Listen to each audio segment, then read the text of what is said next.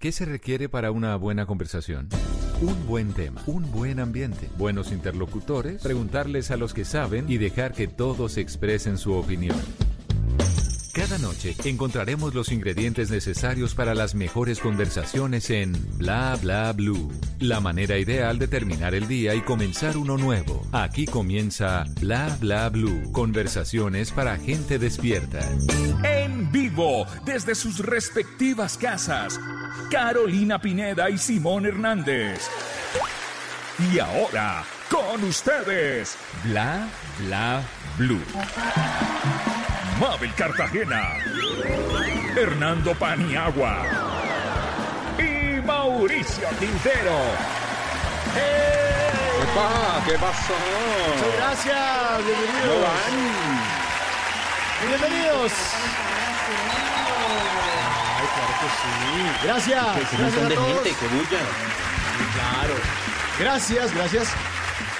Esto es Bla Bla Blue. Este es el primer talk show que se hace en la radio en Colombia, pero va a ser el último si ustedes no lo escuchan. Entonces ya saben que tienen que programarse de lunes a jueves de 10 de la noche a 1 de la mañana, porque ahora te escuchamos en la radio. Siempre en el eh, primer segmento, en la primera hora, tenemos invitado invitado de lujo, que ya lo oyeron ustedes en la promo, ya lo vamos a presentar. En la segunda hora vamos a hablar del de el, top 10 de aciertos o fracasos de gobernantes en el mundo con esta etapa del coronavirus. Vamos a ver en dónde la han embarrado y en qué han acertado. Y un analista que se llama Carlos Arias de Estrategia y Poder estará con nosotros contándonos a su estilo, que es bien divertido, cuáles han sido los aciertos o los fracasos. Y ustedes hacen parte de Bla Bla en el 316-692-5274.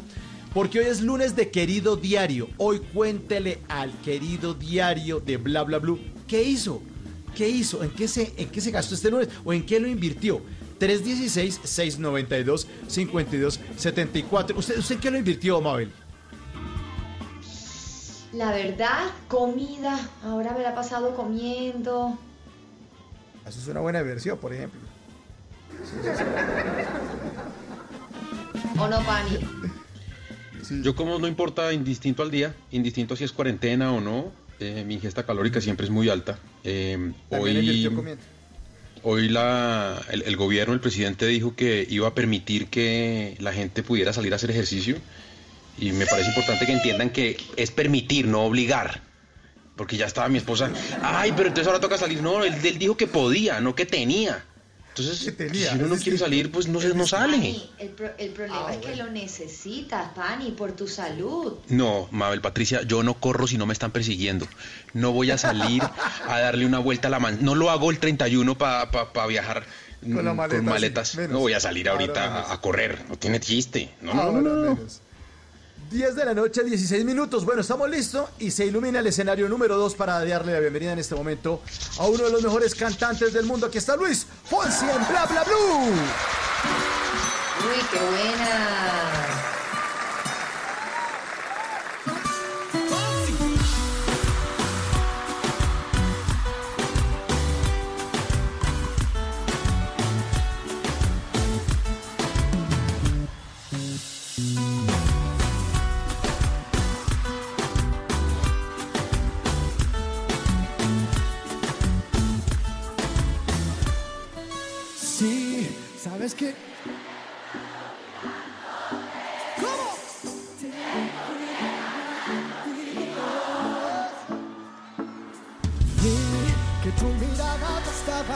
Pero Quintero, este man solo tiene esta canción y pone a la gente a cantar. El. No, no, no, tiene más canciones. Porque es que esta canción la queremos cantar. ¿Cómo así? Es que esta canción Pero hay que man cantarla, arma un concierto, solo se sabe esta. Y, y- y entonces le toca cantar al que pagó la boleta. Qué pena contigo, se Sí, no. sabe mucho más. Lo que pasa es que tú no tienes alma romántica, que es otra cosa. No pero tengo. Luis Fonsi, antes de sacarla suya. del estadio, No, pero con despacito, él cantaba Imagíname No, pero- sin ti. No, pero no, no hay que cantar, no, no hay que cantar. No hay que cantarla, solamente mencionarla. Ah. Por ejemplo, Sí, yo no me doy por vencido. Sí. Y yo no me doy por vencido y por eso voy a No, pero- presentar Yo no me al invitado doy esta por noche. Sí. No, no, no. Mabel. No, por Mabel, ya. Por favor. Yo creo que ya, que escapa ya. la audiencia. Gracias, Mabel. Gracias. Gracias, Mabel. Gracias. Bueno, ya me dicen que está eh, nuestro invitado listo. ¿Me confirman si está nuestro invitado? Sí, sí, sí, ya está nuestro invitado listo.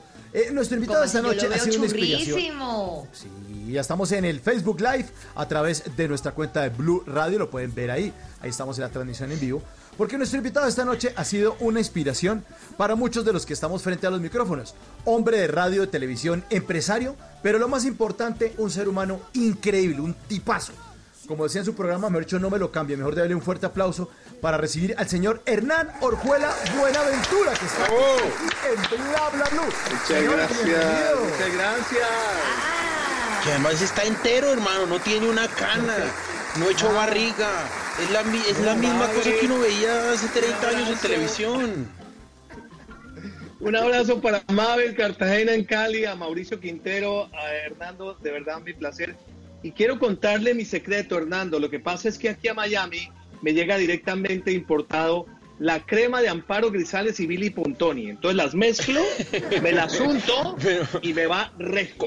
Con, con la mezcla de las dos cremas uno no, no solamente frena el paso del tiempo, sino que además como que se, se rejuvenece, ¿no? Porque eso ya tiene un efecto muy, muy fuerte. Es, es- es Claro, no, irreversible. no, y, y, y agréguele el efecto que tiene uno eh, a través de estas cámaras de internet y queda uno Sí. regio. Mabel, linda, qué rico verte. Hola, mi amor divino. Ma- Mabel ha mejorado, ¿cierto. Hernán? ¿Usted hace cuánto conoce a Mabel? A Mabel nos Sí. conocemos y hecho atrás, si no estoy mal, desde la época de día a día, Mabelita, que te conocí cuando fuiste a, Sí. a los estudios de Caracol Televisión cuando yo Y dirigía día a día. me digas mucho, Mabelita, Mabelita, yo todavía tengo esa espinita atravesada que tú no me metiste en día a día. ¿Qué pasó ahí? Cuéntalo ya, desnúdate. Que era un programa de solamente Bueno. cinco horas, entonces no, digamos, Sí. para que pudiera hablar. Data. Sí, no, Mauro, además, además que si tú me pones a hablar, yo comenzaría. Tristemente no te pude meter a ese programa por razones que en esa época no se podía.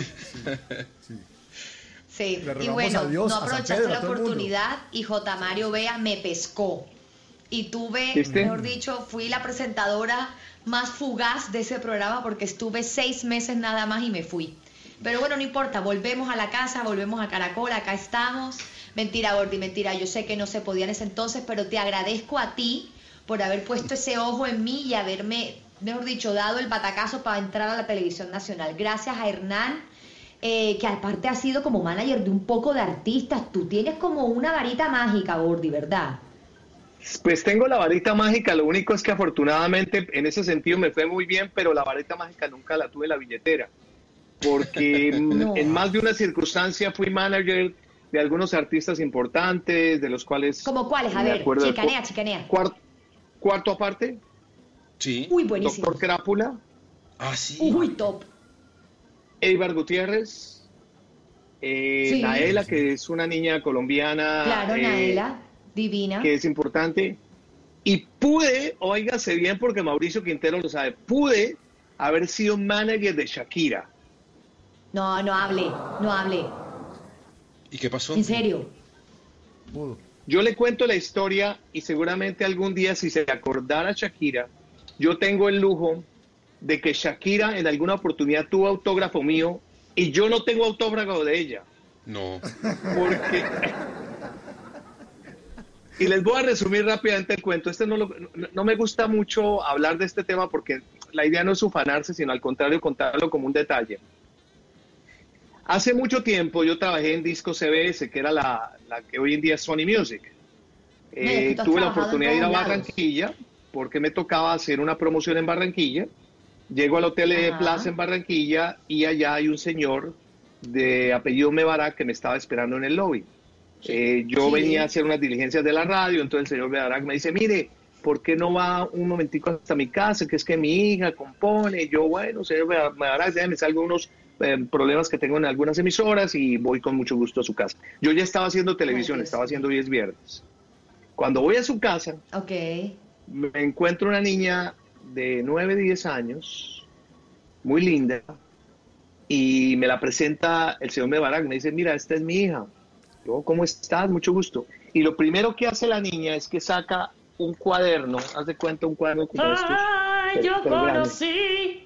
No fue lo primero que hice. lleno, lleno de canciones, y me las muestra. Yo, wow, qué bien, te felicito. Y me dice, es que yo el día de mañana voy a ser famosa. Para resumirles el cuento, el papá me dice, No le mira, es que paraste mi hija- bola, ¿verdad? se llama Shakira eh, estamos buscando una disquera y nos gustaría que tú nos ayudaras. ¿A ti te gustaría ayudarle a mi hija para salir adelante? Yo le contesté al señor Mebarak de manera muy sincera, Mabel, Mauricio y Hernán. Le dije, Ay, no, señor ¿qué Mebarak, dijiste, es que el, problema que tengo es que no tengo tiempo, porque ando muy ocupado. Eh, No. Llegué a Bogotá y para hacerles cortica la historia, después Shakira llegó a la disquera gracias a Ciro Vargas y hoy en día pues tengo ese grato recuerdo de que pude haber sido el manager No.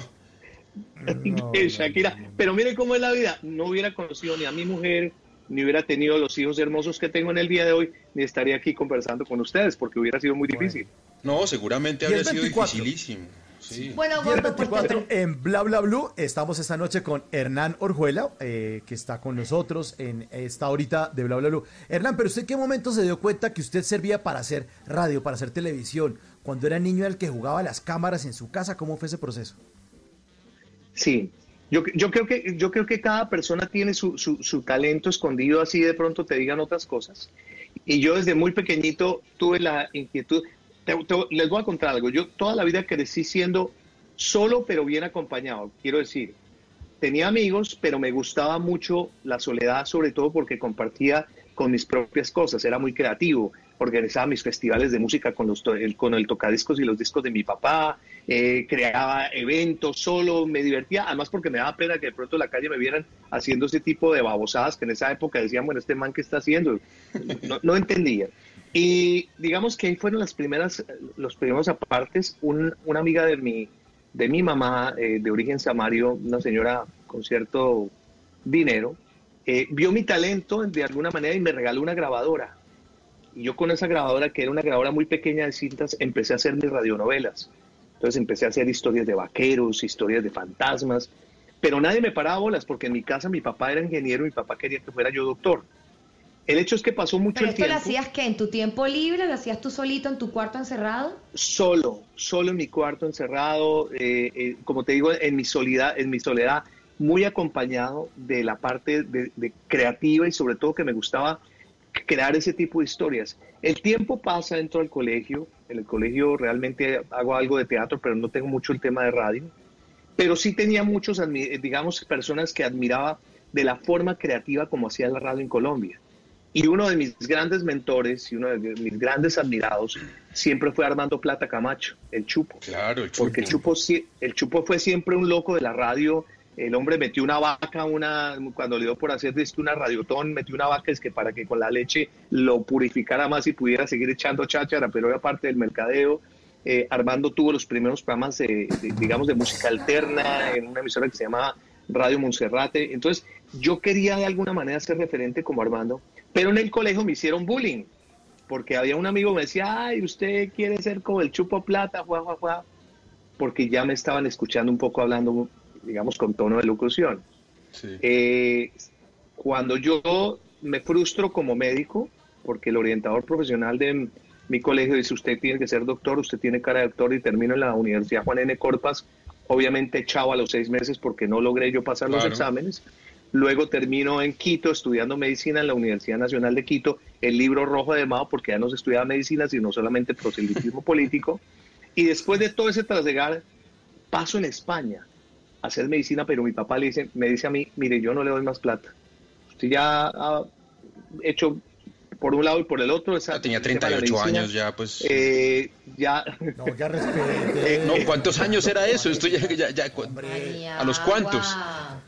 No, no, no, no, no. Eso, eh, eh, no, eh, Paniagua. Yo tenía en ese momento, esos, a- esos años 80, eché números. Era un bebé. Bebé. Eh, sí, un Bebé. bebé, sí. Pero entonces resulta que al tener yo la frustración de la, del, del tema de, de- de ser doctor, que entre otras hoy en día me da la pálida cuando entro a un hospital, mi cuñada está estudiando ciencias de la comunicación social en la Pontificia Universidad Javeriana. Y me dice, usted es bueno para ser eh, comunicador, porque a usted le gusta el teatro, le gusta la radio, el, el periodismo. Y termino en la Universidad Javeriana, estudiando con 40 espectaculares mujeres, con eh, tres eh, compañeros que éramos, conmigo cuatro éramos hombres y una persona que era, pues era gay. Entonces éramos benditos entre todos y sobre todo los que nos acompañábamos de, de las mujeres pasamos muy sabroso. Para hacerte corto el tiempo, mm, eh, Mauro, la radio formal me llega a mí en la emisora Javeriana cuando un programa que se llamaba Música Joven, miércoles a la una de la mañana. Eh, Ah, bueno. Lo hacía con un amigo que se llama Miguel Gerlain y tenía dos espectaculares oyentes, mi mamá y el operador de audio, porque cuando se acababa la cinta, pues el hombre lo echaban si, si dejaba que Claro. seguía la cinta. Eh, creo que mi mamá no, no, no tanto porque mi mamá se quedaba dormida y ella siempre me decía que era muy bueno el programa, pero era mi mamá mi oyente. Sin embargo, eso me sirvió mucho, Mauro, porque de ahí extraje un demo. A mí siempre me gustó mucho la música americana, los Beatles y toda la época 60 por mi hermano porque estudié en un colegio inicialmente inglés que se llama el Sherwood School. Y me voy y toco la puerta de una emisora que se llama Radiovisión de Caracol, donde está otro de mis grandes admirados, que era el señor Manolo Belón. Claro. Eh, venía de Radio 15, era el director de esa emisora. Yo llegué allá con mi casetcito y le dije, señor Manolo, mire, es que yo quiero ser locutor. Me, me recibe el cassette y a los dos días me llama y me dice, le tengo un turno para que venga a la emisora a ser locutor de Radiovisión. Y así comencé, me dio un turno de 9 a 12 de la noche. Eh, lo único que me preocupó es que me dio demasiado texto, porque lo que tenía que decir básicamente cada media hora era, en Radiovisión son las 11 y 30. Esperar media hora. En Radiovisión son las 12 de la noche. las 12. Pero me dio la oportunidad, Manolo, de empezar a hacer radio. Eh, eh, La- Hernán, eh, ¿en qué momento, en qué momento usted siente que le pegó? Usted dice, ahora sí fue, porque uno hasta ese momento, me imagino, pues son los esfuerzos de una persona con mucho ímpetu que dice, una de la mañana, una de la mañana, tres horas por la noche, tres horas por la noche a la hora voy. ¿Y en qué momento siente que, miércoles, esta sí fue, Sí, ya, le pegué al el perrito? de suerte. Yo creo que hay dos momentos importantes en la radio que lo recuerdo con alta gratitud, Mauro, Mabel y Hernando. Primero que todo, cuando me dieron la oportunidad que estaba en Radiovisión, que me tocaban las horas de la noche ese turno, era una época de diciembre donde no sé si Manolo salió a vacaciones, no recuerdo cuál fue la razón, pero me tocó un viernes en la noche recibir la noticia en Caracol del asesinato de John Lennon. No había un solo periodista en ese momento en Caracol y el 1980. único que había era yo. Manolo me llama, y si no estoy mal, Osvaldo Kleinerman, que era su codirector, me dice, Hernán, coja la batuta, coja los telex, porque en esa época, pues ni fax, Claro. sino a punta de, te- de- de- de teletipo, y empiece a dar Yo la noticia de que nacido. John Lennon lo, eh, hubo un atentado en Nueva York, y empieza a informar la noticia. Eso fue para mí, digamos, como el Sputnik, porque digamos que ahí sí empecé a hacer radio en serio, como periodista y como locutor. Ese es un momento muy importante, Mauro. Y el gran momento, finalmente, que yo lo digo siempre con mucha alegría y orgullo, fue cuando hicimos Hoy es Viernes, porque orgullosamente fui la- el primer locutor disc jockey en vivo en la frecuencia modulada que rompió esquemas de la FM, porque en ese entonces la frecuencia modulada era etiquetada en smoking los locutores. Era Otto. Greifenstein, Juan Harvey Caicedo, las voces más célebres eh, del país. Y yo llegué gracias a Fernando Pava Camelo, director de 88.9, me dio un programa que se llamaba Hoy es Viernes en las noches y empecé yo con la bulla y a poner música alta y a salir con la unidad móvil junto al hermano Juan Carlos Pava, que en paz descanse, a volver locas las calles en Bogotá porque todo el mundo decía, un man gritando allá, poniendo reggae nights, poniendo Michael Jackson, entonces nos empezaban a hacer cola hasta que llegaba la policía. Entonces fue creo que el momento donde realmente exploté a favor en el tema de la radio que después llegó como consecuencia de la televisión. Pues de esos momentos y de otros grandes momentos de la radio y la televisión estaremos hablando esta noche aquí con Hernán Orjuela en Bla Bla Blue.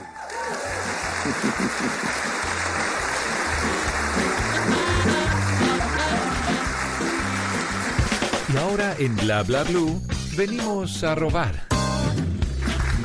Muchísimas gracias. Venimos a robar porque vinimos a robar. ¿Cuáles son sus arrobas en las redes sociales, Hernán, para que la gente lo busque? Hernán, ¿Sí, dime? ¿cuáles son las, sus arrobas en las redes sociales para que la gente lo busque? Ah, perdón, si es que me quedé aquí como con un delay oyendo el... Ya, claro, no, ni más faltaba. Mira, eh, yo tengo arroba Hernán Orjuela tanto en Facebook como en Twitter.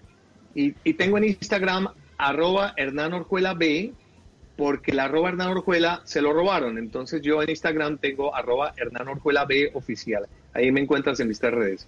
No fue el padre Chucho, ¿cierto o no? El mismo nombre. No, porque si nos toca poner la demanda, la ponemos. Sí. Pero usted sabe que el padre Chucho es, es, es- es Jesús. Hernán Orjuela, ¿no? Sí, pero pues son, uno son homónimos. Bueno, sí, la única diferencia es que el, que, el, que, que el credo de él es diferente al mío, pero, pero bueno, ahí Ah, sí. estamos. Ok. Pues venimos a robar porque vinimos a robar. Oiga esto, Hernán. Arroba mis negritu. Yo me robo cosas de Instagram y de Twitter, pero las arrobo aquí en bla bla bla. Entonces, arroba mis negritu escribió en su cuenta de Twitter lo siguiente. Escribió, mis hijas me dijeron vieja, nos reímos, ja ja ja ja ja. Y luego les cambié la clave del wifi. Sí, Bien, venganza. Bien hecho. Bien hecho. Arroba Está bueno, está bueno. J, sí, J- JC Conte, guion al piso, pone un diálogo en su cuenta de Twitter que dice, dice, perdona si te estoy llamando en este momento, pero me hacía falta escuchar de nuevo. Ay, aló señor, mire, ya va la pizza, ya deje de molestar, pues. Yo haría eso, yo haría eso, yo haría eso, sí. Sí, Perdone te que vi te ahí, llame te en vi. este momento. Venimos a robar porque venimos a robar. Arroba Blueman escribe en su cuenta de Twitter un pequeño diálogo. Dice, ¿me da una libra de tomate? ¿Chonto? ¿Lonel? Papito, tiempo sin vernos, venga para acá. ¡Ay! Y este último de venimos a robar porque venimos a robar. Luis Fernando Pardo en su cuenta de Twitter, eh, en su cuenta de Instagram, puso ese meme, el meme que tanto nos gusta, el de las banderitas que comparan la misma Sí. expresión dicha en otros países Sí, versus la que sí, de decimos aquí en Colombia. ajá. Exacto. Entonces pone bandera argentina, está muy caro. Bandera de Estados Unidos is too expensive. Bandera de México, está muy caro. Bandera de Perú, está muy caro. Bandera de Colombia, voy a dar una vueltica y ya vengo.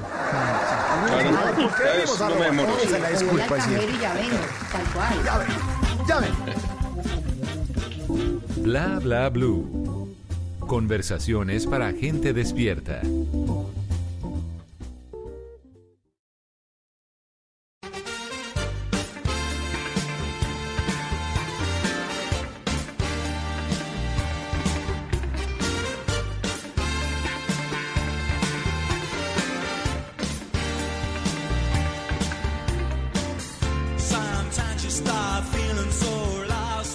Pues esta es la canción que marcó a toda una generación que esperaba a Hernán Orjuela los viernes a que nos gritara, hoy es viernes. Y uno decía, qué delicia, mañana no toca ir al colegio. Pero además- máximo, Hernán. Eh, además era una inyección de energía, esto era con los puños arriba.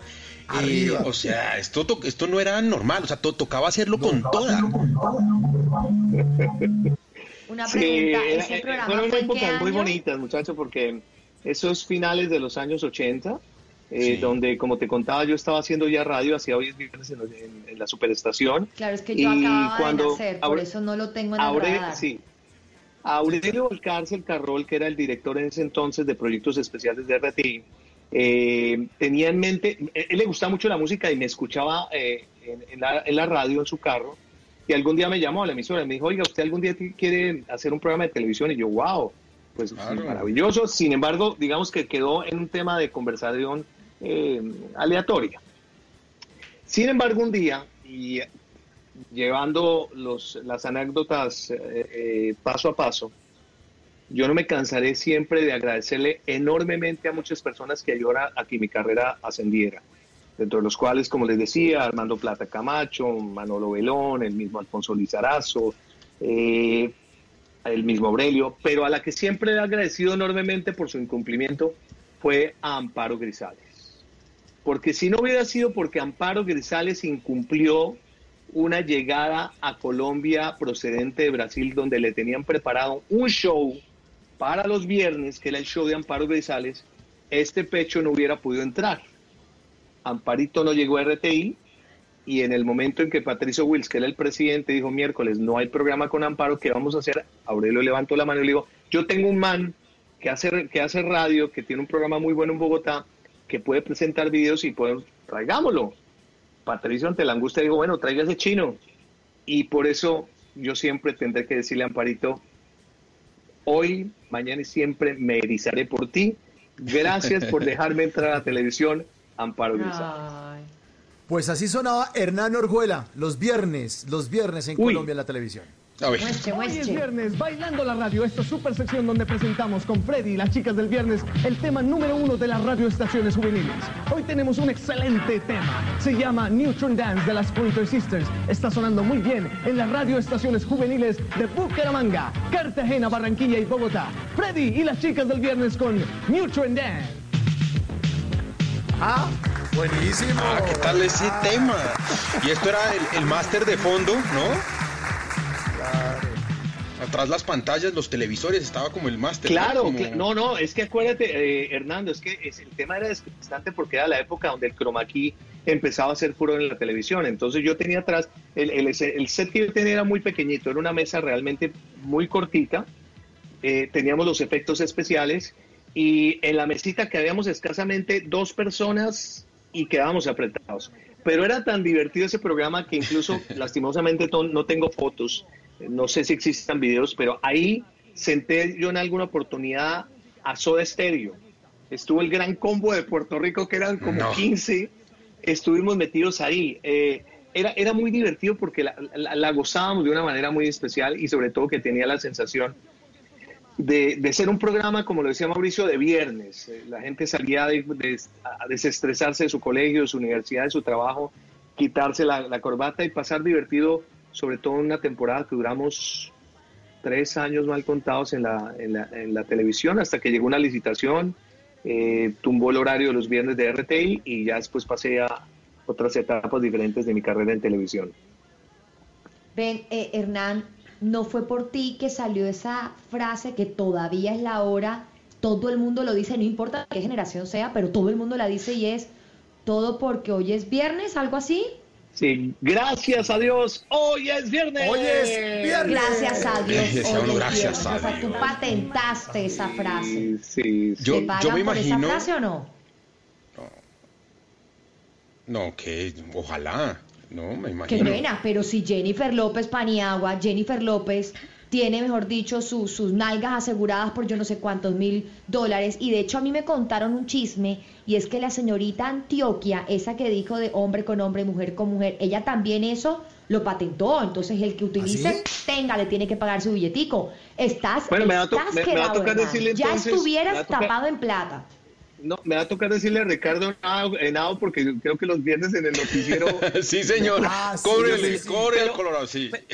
Sí, sí, Pero sí. mire, en la vida y Mau- y Mauricio, que me conoce hace mucho tiempo, de la cual hemos participado en tantas cosas interesantes de la televisión y de la radio, tú sabes que, que muchas veces eh, le puede a uno más la pasión, la creatividad, las ganas de hacer, y uno vota, vota, vota ideas, hasta que nacen programas eh, que entre otras uno dice, wow, fui visionario de realities, fui visionario de concursos, pero, Así pero lo hacías tanto de corazón más que por negocio, que hoy en día se arrepienten un poquito, pero de todas maneras le queda la satisfacción que, que, que la carrera la lleva uno en la sangre y que tarde o temprano pues ha dejado en cierta manera un, un poquito de, de historia y especialmente en la televisión colombiana en, en el área de entretenimiento.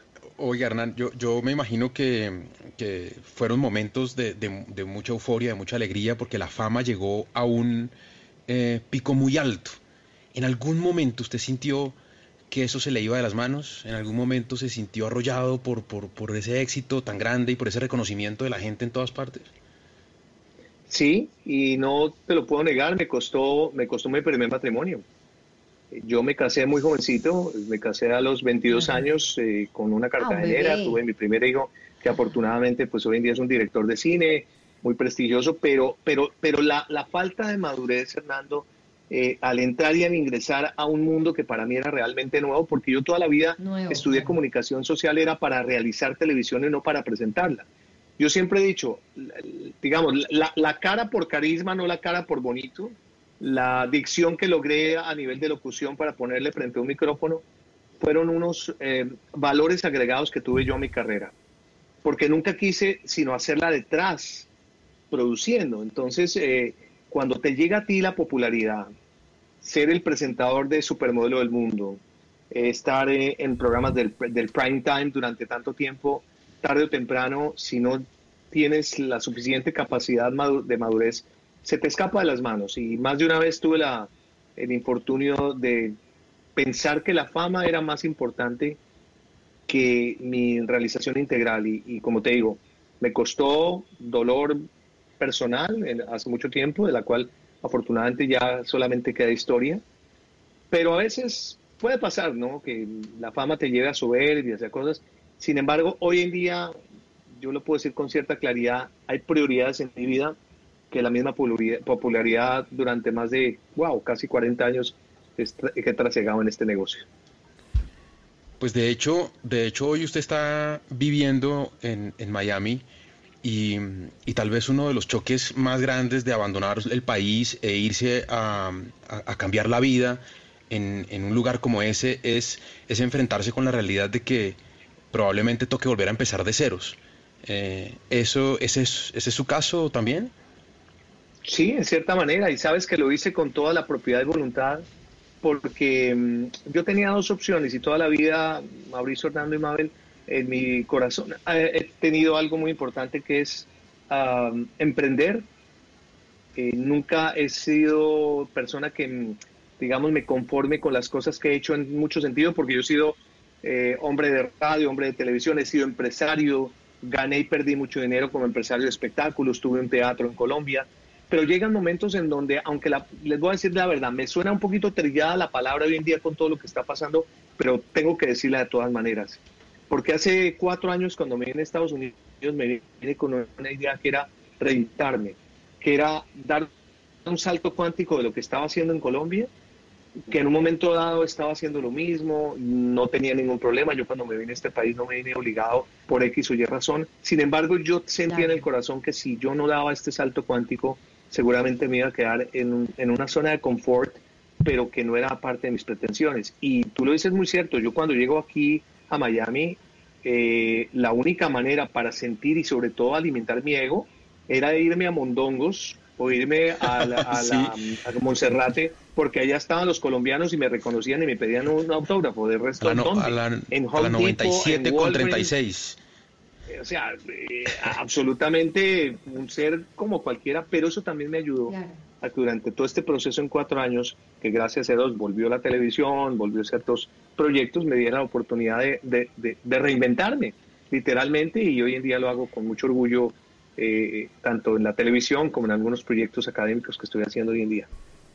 Pues qué grandes historias las que tiene Hernán esta noche para todos nosotros y sigue siendo una inspiración. Ahorita vamos a hablar de los programas también porque ha sido también precursor de muchos, muchos buenos programas que hemos disfrutado en la televisión colombiana. Esta noche estamos con Hernán Orjuela aquí en Bla Bla Blue.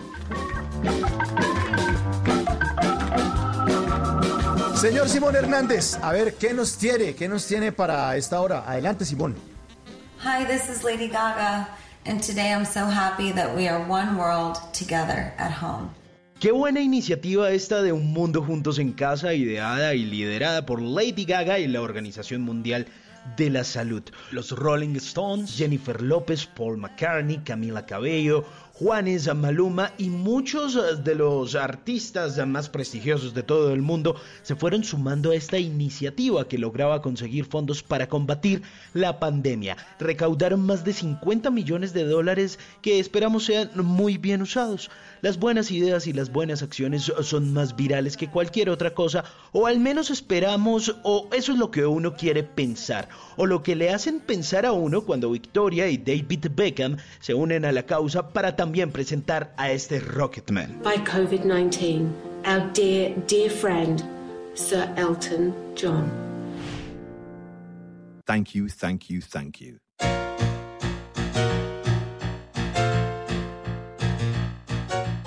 Pero creo que está bueno estar vivo para darse cuenta de la unión de los unos con los otros y pensar que quizá cuando esto termine sea un mejor mundo, mucho mejor. Al menos los bogotanos se pusieron la mano en el corazón con 51 mil millones en la Donatón Bogotá Solidaria de ayer domingo. Pero como no todo es perfecto, pues siempre hay gente que le pone pereque a todo, que si sí, que si no, que si el concierto, que por qué sí, que por qué no, que si me bajaron del helicóptero, como Mike Bahía. Buenos días, compañeros. Hoy me desperté con una sensación un poco extraña. Hoy teníamos una actividad, un concierto en el aire, que vinculaba un helicóptero. Eh, y muchas otras actividades. Quisiera saber todos los que se opusieron, todos los que hicieron tanta fuerza para que este evento no se llevara a cabo, que era tan malo. Eh, ¿Qué están haciendo hoy? Pero calmado, tranquilo, que estoy seguro que muchos estamos ayudando, Mike, o algunos, seguramente no ayudando, pero sí haciendo el oso, como Paulina Rubio. Uno a esta causa, yo me quedo en causa, yo me quedo en casa. Y bueno, help coronavirus muy contenta, emocionada. Todo esto es nuevo para todos nosotros. Tal vez porque no decidiste quedarte conmigo. Cosas graciosas, cosas buenas y cosas malas que nos ha dejado el COVID-19. Esto a propósito de nuestro tema de la segunda hora en Bla Bla Blue. Top 10 de los gobernantes más acertados y las 10 embarradas más grandes en el manejo de la crisis del coronavirus con nuestro gran invitado Carlos Arias. Óigame, Hernán, eh, ¿usted hubiera sido manager de Paulina Rubio, por ejemplo? Tocaba. ¿Qué tal el video? Oye, eh, buena pregunta, oye, pues ahí sí todo por la plata. Nada que hacer. yo, yo le iba a preguntar, Hernán, yo, yo, yo había, había querido saber eh, cuál, habría, cuál había sido, cuál había sentido usted que había sido su, más, su mayor error en tema de, de, de capturar talento. Pero yo me imagino que en el tema de Shakira ese es uno de los que usted se arrepiente. ¿Algún otro que usted alguna vez haya visto lanzar un sencillo eh, o haya visto en sus inicios y diga, este no va a llegar, y de pronto, ¡pum! Número uno, ¡Pum! Billboard Llegó. exitoso, famoso. eh, Sí, eh, ahora que me lo preguntas, sí. Eh, cuando estaba yo en la época de furore como empresario, que, que, como te decía hace un rato, eh, como gran empresario de espectáculos, gané mucha plata y perdí toda. El primer evento que hice formalmente fue Juan Luis Guerra, pero fui, digamos, en una puntica, como dicen literalmente, porque me llevó en ese caso Ricardo Leiva, que era el empresario, y me empezó a gustar. Posteriormente hice un festival de merengue, después hice un festival de, de verano, que fue un infierno para mí, porque en ese entonces perdí como 300 millones de pesos, perdí la casa. y, y a medida que empezó a pasar el tiempo, empecé a hacer algunas historias eh, interesantes en el mundo del espectáculo, pero mm, sí recuerdo claramente que alguien, cuando estaba surgiendo Don Omar y empezó todo este fenómeno que asociaba un ritmo que le estaban denominando reggaetón, me dijeron a mí, ¿usted cree que el reggaetón va a vivir y usted le apostaría a hacer espectáculos de reggaetón? Y yo con mi sabiduría campechana dije, mire, el reggaetón le doy más tiempo al meneíto que al reggaetón. Eso no va a funcionar nunca. Tremendo, tremendo error y hay que callar y comer de lo que sabemos porque pues uno falla, y sobre todo en el tema de la música, a veces no, no, no hay última palabra. Entonces, si tú me preguntas, yo creo que ese ha sido de los desatinos que más he tenido en mi vida eh, profesional, pero bueno, hay que reconocerlo. Pero donde sí ha sido atinado es en los programas. Oigan este, oigan este programa de Hernán Orjuela.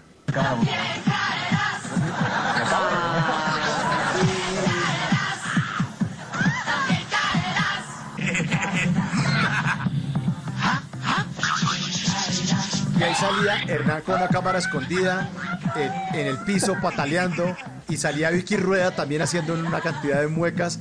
Buenísimo, esa es la etapa inicial de También Caerás de 1999, también cuando estaban iniciando los canales privados. Así es. Eh, tú, tú sabes que también Caerás fue una proyección de lo que hicimos durante muchos años en No Me Lo Cambio.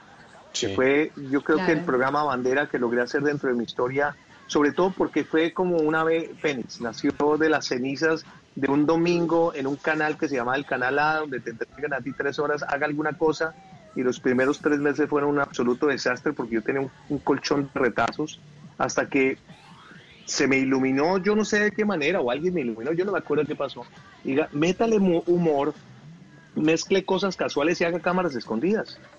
Cogimos, en ese entonces tenía yo solamente un asistente, un camarógrafo, y empezamos a hacer formato de bromas y el programa se volvió una sensación que duró Un hit, Wow. claro. eh, en, mi, en mi temporada yo duré con, no me lo cambie, casi 8 o 9 años. Después eh, yo vendí los derechos de, de ese programa que creé, pero de ahí salieron muchos hijos, porque salió gente corrida, todo por la plata, eh, no me lo cambie Junior, o sea, salieron una cantidad de programas de ese que se desprendieron en una época de la televisión que era muy bonita, lo que les decía, fuimos visionarios, Mauro, y Hernando y Mabel, porque porque todo por la plata y gente que corría eran reality, lo que pasa es que eran reality de a peso, eran hechos en la calle, eran hechos Claro. eh, de manera tosca, pero finalmente lo que estábamos haciendo nosotros era poner a la gente a concursar porque, porque se bajara por, por 200 mil pesos se tomara un tarro de ahí. O por salir en televisión. dinero. O sea, era una, una cosa absurda lo que nosotros hacíamos y las experiencias. Yo, yo hiciera un libro de No me lo cambie, Dios mío, hoy en día creo que la fiscalía estaría entre ojos conmigo porque hicimos mucha barbaridad. Porque yo, yo Eh, tengo... además yo- con- ¿Sabes? Ma- Mauro, La- además la con unos era- secuaces. Usted, usted imagínese eh, que, que- que estaban Kevin Colmenares, Sí. estaba eh, Papuchis, estaba Don. Gediondo. No. Don Gediondo, imagínese Gediondo. no, Imagínese, imagínese esos tres. No, ya con esos tres dañan una fiesta en la No, picota, sí, sí, sí. no, no, no, eh, Pero- eh, Sí, no, Despu- no. Y, después y llegó en ese entonces José el bullying, el tipo de bullying que ustedes hace- hacían era, era como muy sano. Hoy en día el bullying que ustedes hacían en ese entonces es de cárcel. Esto No, el- claro, no, pasa el pero- filtro. No, pero espere, pero es que éramos muy irresponsables porque nosotros no medíamos las consecuencias.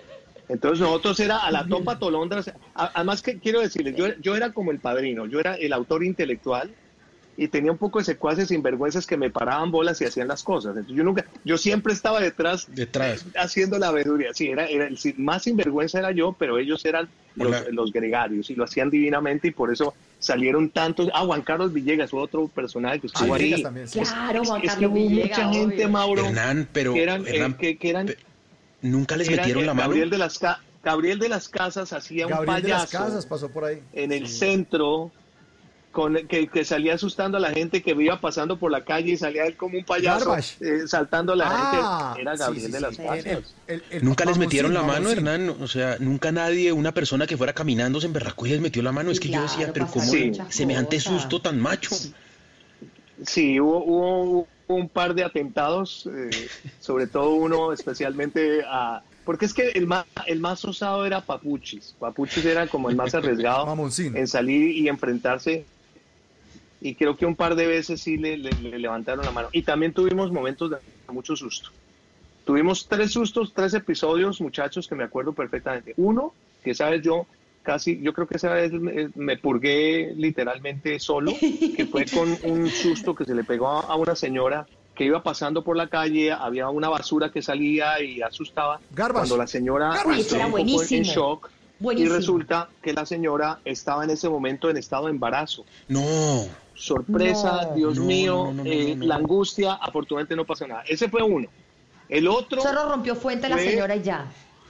No solamente, sí, no, y, y- y se llamó Hernancito el que llegó. Eh, otro que hicimos que fue realmente una irresponsabilidad es que en alguna oportunidad se le hizo una cámara escondida a unos Boy Scouts cerca a Fusagasugá, argumentando de que llegaba la guerrilla a eh, secuestrar al, es- al, al jefe mayor. Uy, Y los desnudaron, llegaron todos y resulta No. que esa era una zona donde había evidentemente guerrilla. Gracias a Dios no llegó ni el ejército ni la guerrilla porque no estaríamos contando ese tema. Se armó una balacera, sí. Y la, y, y la tercera vez, literalmente, Mauro, una balacera es que estábamos grabando en un sitio que quedaba en la 137 con séptima. Se estaban grabando unos chistes en el segundo piso. Cuando se estaba grabando, se oye pa, pa, pa, pa, pa, pa. Se voltea el comediante y el camarógrafo y había entrado un sicario y había hecho un atentado en el primer piso. El camarógrafo logra tomar con la cámara y se da cuenta locura? cuando sale el sicario de, a la calle No puede ser. y llegan a mi oficina los dos. y Entonces llegan pálidos, no llegaron blancos como un papel. Me dicen, Hernán, en este cassette tenemos el testimonio ocular de un atentado que sufrió en el tal restaurante. Y yo, ¿qué? Muestre, metimos el cassette ahí en, la- en- en- en Betamax. Eh, no, ese- y entonces pusimos y evidentemente se ve la cara y el rostro de ese sicario. Y cojo yo ese cassette y le digo, este cassette, mejor dicho, se va ya para el, lo quemo. Usted sabe lo que en este momento implica no solamente el tema de las autoridades, sino donde este señor se dé cuenta que fuimos nosotros. En esa época, la noche que de eran los dueños de todo. El cassette, el cassette, creo que, no, el cassette se perdió, yo lo boté, me lo comí alguna cosa porque el susto fue aterrador, pero fueron comí. tantas y tantas cosas que pasaron en esa época que son inolvidables. Bueno, Nelson Neira, que también eh, Mauricio lo conoció plenamente porque eh, Nelson era otro de los lo- locos increíbles, el esposo de Isa Raye, que en paz descanse. Eh, eh, Perdomo, Per- Perdomo fue uno de los pioneros que hizo muchos trabajos. Cuando ya llega también Caerás, es un producto que llega gracias a Dios porque yo tuve una etapa- yo tenía una pequeña brecha en mi vida de profesional que fue eh, como respuesta a la soberbia. Porque cuando yo hago No Me Lo Cambie, estoy haciéndolo con Diego Fernando Londoño, eh, Caracol Televisión muy gentilmente me llama para hacer un proyecto. Era un proyecto muy grande, un concurso que nunca se había hecho. Eh, yo muy hondo y sonando dije, no, yo soy el chacho, yo me voy de, de FL, me voy para ese programa y para resumirles el cuento, este programa duró cuatro meses, perdón, cuatro capítulos al aire porque fue un desastre el concurso. Entonces me quedé sin chicha y sin limonada, quedé sin programas y me tocó esperar una transición hasta cuando llegó también Caerás, de la cual tuvimos mucho tiempo, muchas alegrías, eh, con Patricia Villalba, que fue la primera presentadora, luego estuvo Vicky, Y eh, yo la bueno, última. Yo fui la última presentadora de También Caerás. ¿Tú, verdad? Claro. ¿En qué año? Yo fui la última presentadora de También Caerás con César Ah, con Escola. razón se acabó. O sea, yo acabé el Con razón, programa. ya, claro. Qué suertecita, ¿no? Se, se, Ay, se tiró madre, todo el llegar a una fiesta. años. Sí, o sea, sí. Toda la carrera la de. Hernán, una vida Bueno, entera me logrando acaban éxitos. este programa ya. Usted llegó y dijo, Todo. ya no más. Además- Esto sí acabó. Además estamos Ya en el no. momento más emotivo, ya para despedir la entrevista. Hernán, muchas gracias, un abrazo por todo. Yo acabé ese programa. Ay, llegó la, la que le faltaba a este lado. Gracias, Mavi. Gracias, Mavi. Hernán, de verdad, de verdad, sí, ha sido un gusto tenerlo esta noche aquí en Bla Bla Blue. Oh. Le mandamos un abrazo. Eh, queremos, ya para que eh, en esta parte cerrando nos cuente los proyectos que está haciendo. Está eh, trabajando como speaker, está en unos proyectos muy interesantes en su programa Trendeando allá en, en- en Miami. Y hablando del poder del speaker, hablemos un poquitico de eso ya para despedirnos, Hernán. Sí, gracias Mauro. Sí, el, pre- el presente eh, actual, gracias a Dios, lo tengo en tres cosas muy importantes. Número uno, eh, hace dos años con la anuencia de RCN Internacional me dieron la oportunidad de manejar la oficina de Miami. Tengo aquí dos programas, uno que se llama Trendeando, que va de lunes a viernes y lo presento con Catalina Roballo. Tengo un programa que me encanta que se llama Entrevistas con Hernán, que es un programa directamente de opinión, de visionarios que lo grabo aquí en la ciudad de Miami. Y eh, hace, bueno, yo la venía haciendo ya en Colombia, pero hace dos años sembré dentro de mis proyectos algo que se llama el poder del speaker. Soy speaker trainer. Dicto cursos no de oratoria, sino de comunicación asertiva a empresas, a corporaciones. El año pasado tuve la gran fortuna de estar en, dictando mis cursos en Washington, en Boston, estuve en Orlando, estuve en Houston. Eh, digamos que, que- que me logré ya ade- adentrar dentro del mercado hispano en los Estados Unidos y también lo hice en Colombia. Y actualmente, con esto de la famosa reinvención, eh, yo venía yo eh, aplicando un poco eh, un estudio relacionado con comercio electrónico y soy el embajador de una compañía que se llama Ganadores Online, que son creadores de e-commerce profesional donde tú puedes hacer tus productos a través de Shopify, de Amazon, de eBay, pero de manera a, a nivel de volumen y sobre todo con estrategias importantes. Entonces, estoy cubriendo esos tres frentes. Aquí contento de la ciudad de Miami con, pues en esta cuarentena, contento yo Delicioso, porque claro. estoy con mis hijos y con mi esposa.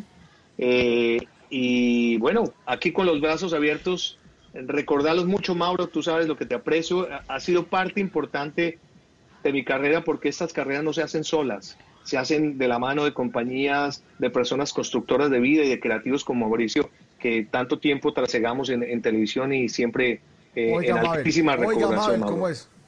Oiga, Ahí oiga, tiene. ¿cómo es, Mabel? No acabando el programa. Hernán, un favor. Sí, la solamente, próxima. solamente, perdóname, eh, eh, Hernandito, solamente, Mauricio y yo solamente nos falta una cosa por hacer en la vida. ¿Qué? Porque jingle le hicimos Le hicimos movimiento rítmico de pelvis, pero nos falta un formato que fue un festival de patinaje. Sí, una cosa Y- muy demente, sí.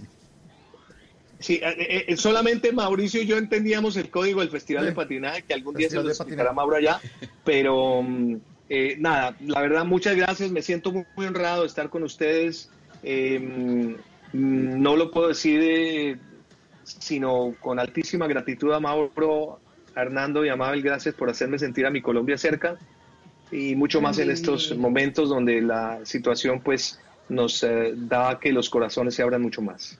Pocos calentados tan buenos como el de Monserrate, ahí en la 41 con 97, no hay cosa mejor, vaya, como si uno acuérdese, apenas se acaba esta cuarentena de, de- de Colombia y gracias por haber estado con nosotros.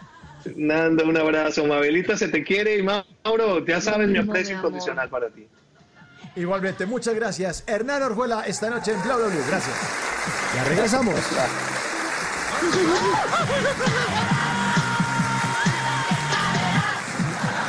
A Mabel Cartagena y Hernando Paniagua les hicimos la prueba y nos salieron. Positivo para bla bla blue. Positivo para bla bla blue. bla, bla, blue. Por eso entran en cuarentena. Desde el primero de abril, Mabel Cartagena y Hernando Paniagua se suman al equipo de Bla Bla Blue con transmisiones en vivo en redes sociales, con videos y conversaciones de nuestros oyentes y con todo lo que quieras hablar desde tu casa porque ahora te escuchamos en la radio. Bla Bla Blue, desde las 10 de la noche hasta la 1 de la mañana. Bla Bla Blue, porque ahora te escuchamos en la radio. Blue Radio y bluradio.com. La nueva alternativa. Voces y sonidos de Colombia y el mundo en Blue Radio y bluradio.com, porque la verdad es de todos. Son las 11 de la noche, 4 minutos. Soy Javier Segura y se hace una actualización de las noticias más importantes de Colombia y el mundo en Blue Radio. Dos nuevos casos de contagio por COVID-19 se fueron registrados en La Dorada Calda. Se trata de un médico y una enfermera. Brian Camargo. Dos nuevos casos de COVID-19 fueron confirmados por el Instituto Nacional de Salud en las últimas horas en La Dorada Caldas. Se trata de un médico y una enfermera, quienes elevan las cifras a 28 contagiados en este municipio del Magdalena Medio y a 50 en todo el departamento de Caldas. Son dos profesionales de la salud, un profesional, un médico que llegó por síntomas. Estamos esperando ya hacer su cerco estrecho para determinar cuáles son las causas, de dónde pudo haber contagiado, pero y está en recuperación domiciliaria, es decir, está ya en su casa con todas las condiciones de cuarentena y de seguridad para poder recuperarse. Igualmente, un auxiliar de la salud, un auxiliar de enfermería, que de 36 años, que también está por síntomas, viene también por síntomas, también ya se viene recuperando en su casa. Las autoridades tratan de establecer cómo se dio el contagio de estos profesionales de la salud. 11 de la noche, 6 minutos. Denuncian que cobradores gota a gota en Cali se hacen pasar por domiciliarios para evadir retenes de la policía y ejecutar sus cobros. Informa Fabri Cruz. En tiempos de cuarentena, las empresas prestamistas evaden autoridades y se dan las mañas para realizar cobros y coaccionar a sus deudores en la ciudad de Cali. Así quedó revelado en las últimas horas ante el testimonio de Jaime Lozano, sobrino de un comerciante de la ciudad que se vio obligado a recurrir a este tipo de préstamos y ahora no sabe qué hacer. Pasó el caso un familiar que tuvo que endeudarse y ahorita pues está en el problema de poder pagar. Incluso nos han amenazado. Solano explicó además cómo los prestamistas salen a la calle evaden los controles de la policía y se disfrazan de domiciliarios. No digo nombre de la empresa porque no quiero vincularlos, pero hacen pasar por nombre de empresas para poder venir a cobrar este dinero. Están burlando las autoridades y las unidades de tránsito, con- haciéndose pasar por domiciliarios y diciendo que ya han cerrado turno. La policía ya recibió las primeras denuncias y sigue la pista de estos evasores de la ley. 11 de la noche, 7 minutos. La plataforma Rappi respondió ante las denuncias de aglomeraciones de sus domiciliarios durante el pasado fin de semana en un sector del norte de Bogotá. Julián Ríos. El caso que quedó registrado en un video ocurrió en la calle 128A con carrera 47, barrio El Prado en el norte de Bogotá. Allí, decenas de domiciliarios en moto y bicicleta protagonizaron una de las más grandes aglomeraciones sin aplicar la distancia social y sin los elementos de seguridad, según denunciaron los mismos vecinos. Llegó nuevamente la policía y empiezan a, a dispersarse, a salir corriendo. Los domiciliarios permanecieron por varias horas frente a un establecimiento comercial hasta que arribó la policía. Ante este caso, que fue alertado por los vecinos del barrio, la empresa Rappi informó en un comunicado que ese día se registró gran demanda, pero que esa misma tarde se apagó la tienda, es decir, se desactivó del sistema. La empresa señaló igualmente que se abrieron otros puntos para balancear la demanda y advirtió que serán estrictos con los comerciantes y los domiciliarios que no acaten las medidas. Julián Ríos, Blue Radio. 11 de la noche y 8 minutos, Fenalco le propuso al Ministerio de Comercio trasladar este año el Día de la Madre para el mes de agosto o septiembre. La seccional de Antioquia de esa federación apoya la propuesta. Mateo Zapata.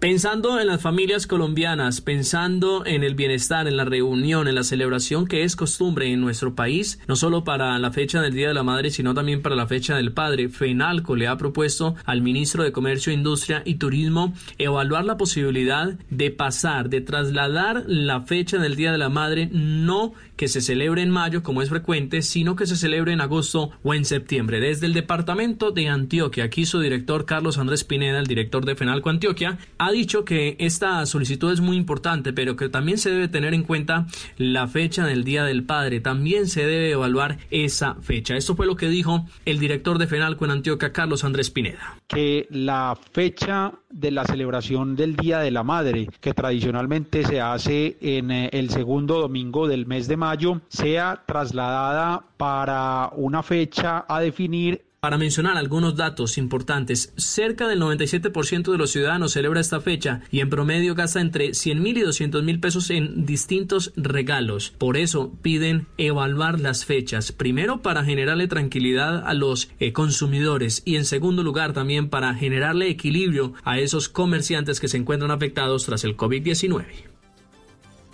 11 de la noche, 9 minutos. Uno de los factores clave para tomar decisiones sobre los tiempos y el manejo de la cuarentena es la violencia intrafamiliar, que ha venido registrando incrementos preocupantes durante esa época de aislamiento preventivo. ¿Cómo están las cifras hoy y qué tan eficaces son las rutas de atención, Isabela Gómez?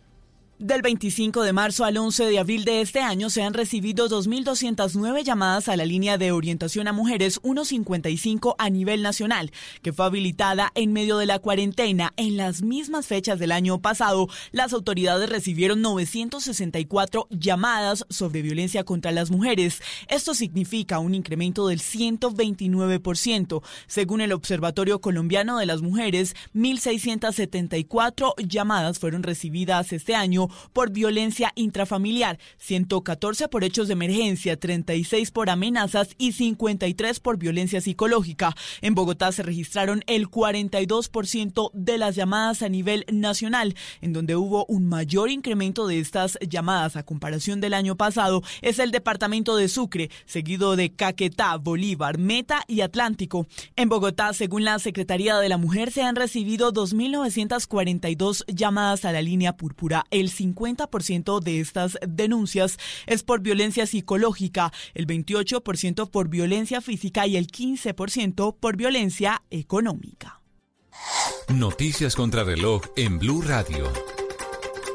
Y cuando son las 11 de la noche y 11 minutos, la noticia en desarrollo. La Procuraduría General pidió al Gobierno Nacional atender con urgencia el llamado de las organizaciones campesinas en medio de la crisis. El ente de control dice que urge una respuesta y medidas para proteger al campesinado colombiano. La cifra, los 5 millones de clientes con planes pospago de Claro Colombia que recibirán más datos de navegación en su plan sin costo adicional en lo que resta del mes de abril. Y seguimos atentos porque el presidente de Venezuela, Nicolás Maduro, plantea postergar las elecciones parlamentarias previstas para este año por la emergencia del COVID-19 que el país atraviesa con una precaria economía y un sistema de salud colapsado.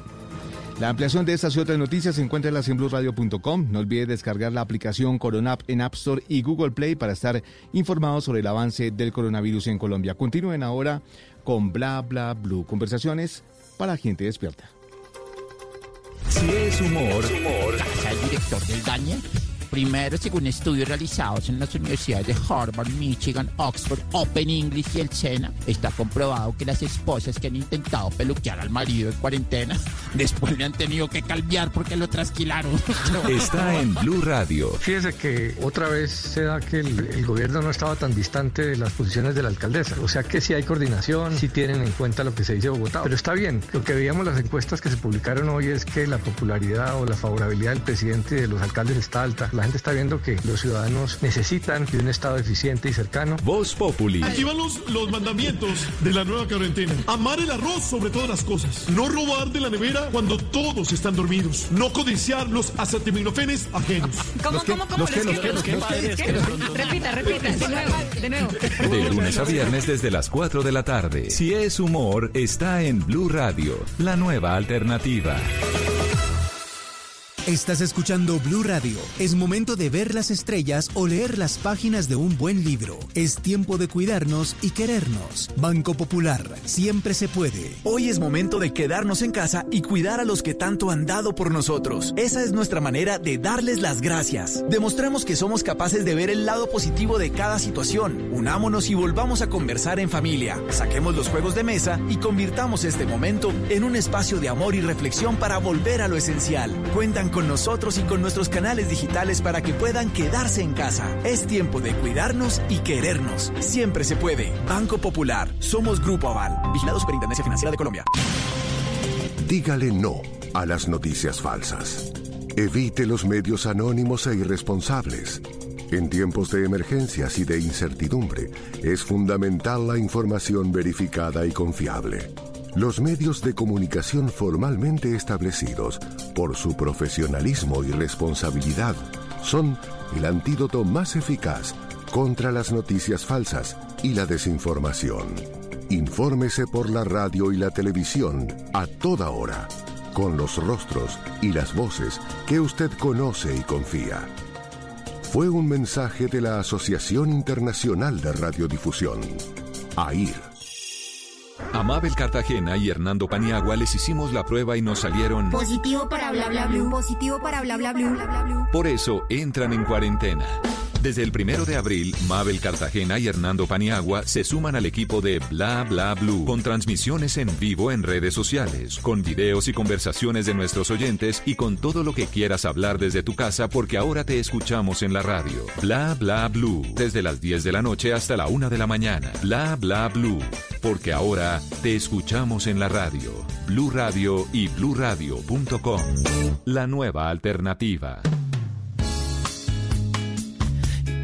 Vez que me levanto Bla Bla Blue. y veo que a mi lado estás, me siento renovado y me siento aniquilado, aniquilado si no estás.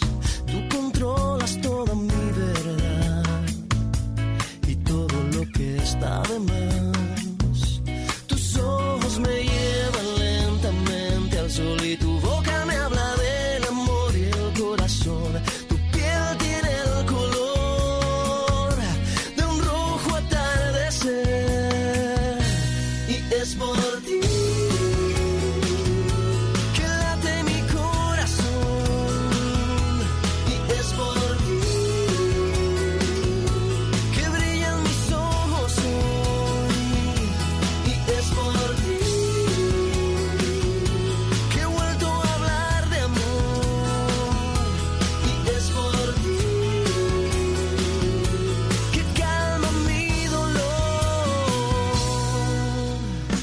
11 de la noche, 16 minutos, estamos en Bla Bla Blue y esta canción la interpretó Juanes, espectacular, en ese especial de Un Mundo Juntos en Casa que fue llevado a todos ustedes a través de las plataformas digitales de noticiascaracol.com y caracoltv.com y a través de las pantallas del canal Caracol después de las 6 y 45 de la tarde. Espectacular este concierto que eh, promovió Lady Gaga en apoyo a la comunidad de quienes trabajan en la salud para combatir el COVID-19. Buenísimo, nos sensibilizaron. ¿Ustedes alcanzaron a ver algunas canciones, Mabel o Paniagua? No, yo no, Pues- yo no pude ver el concierto, Mabel. ¿Tú lo pudiste sí, ver? yo vi varios artistas y estuvo muy chévere. Yo no soy muy fanática de Maluma, la verdad. Eh, sin embargo, lo hizo chévere, pero vi después en Twitter que fue como tendencia y le dieron mucho palo porque vino como después del Elton John. Pero bueno, sí hubo unos artistas que a mí sinceramente me encantaron, me fascinaron. Estuvo muy, muy chévere, muy emotivo. Yo lo quería ver porque a mí un poco de lo que me gusta de eso es, eh, y esto ya es puro, es la intimidad de la gente en su casa, ¿no? Eh, uno dice, pues al final es la sala de Maluma, quiero verlas, ¿no? así, sí, del sí, tal closet o del John y tal. Y por ahí vi unas fotos de unos artistas que se presentaron y por allá la, la- el cuarto desordenado y todo eso por detrás así como... Pero es que no nos vayamos tan lejos, Pani. ¿No viste ese video que se volvió viral de Cristiano Ronaldo? La novia cortándole el pelo y, y bueno, sí, la novia cortándole el pelo a Cristiano Ronaldo, pero de fondo en el video se veía el tender con toda la ropa colgada, calzoncillos colgados y eso fue lo que llamó la atención.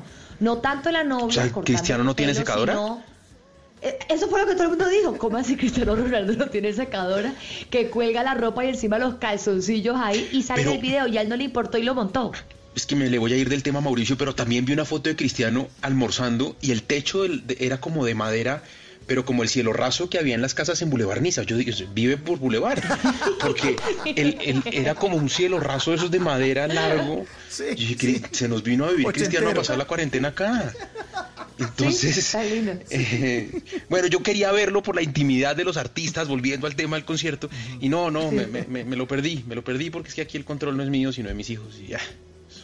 Pero lo que dices es cierto, y no sé si tú lo viste, Mauro, pero es verdad. Uno veía el concierto y uno decía, la canción está chévere y todo, pero vamos a chismosearle. Mira, por ahí salió, tiene un gato. Ay, mira ese, ese mueble de allá. Oye, eso, tienen que pintar esa pared. Hay que... Es verdad, lo que te conecta a la intimidad de estos artistas que siempre son como tan reservados y tan, tan herméticos con su vida privada y verlos en el cuarto cantando.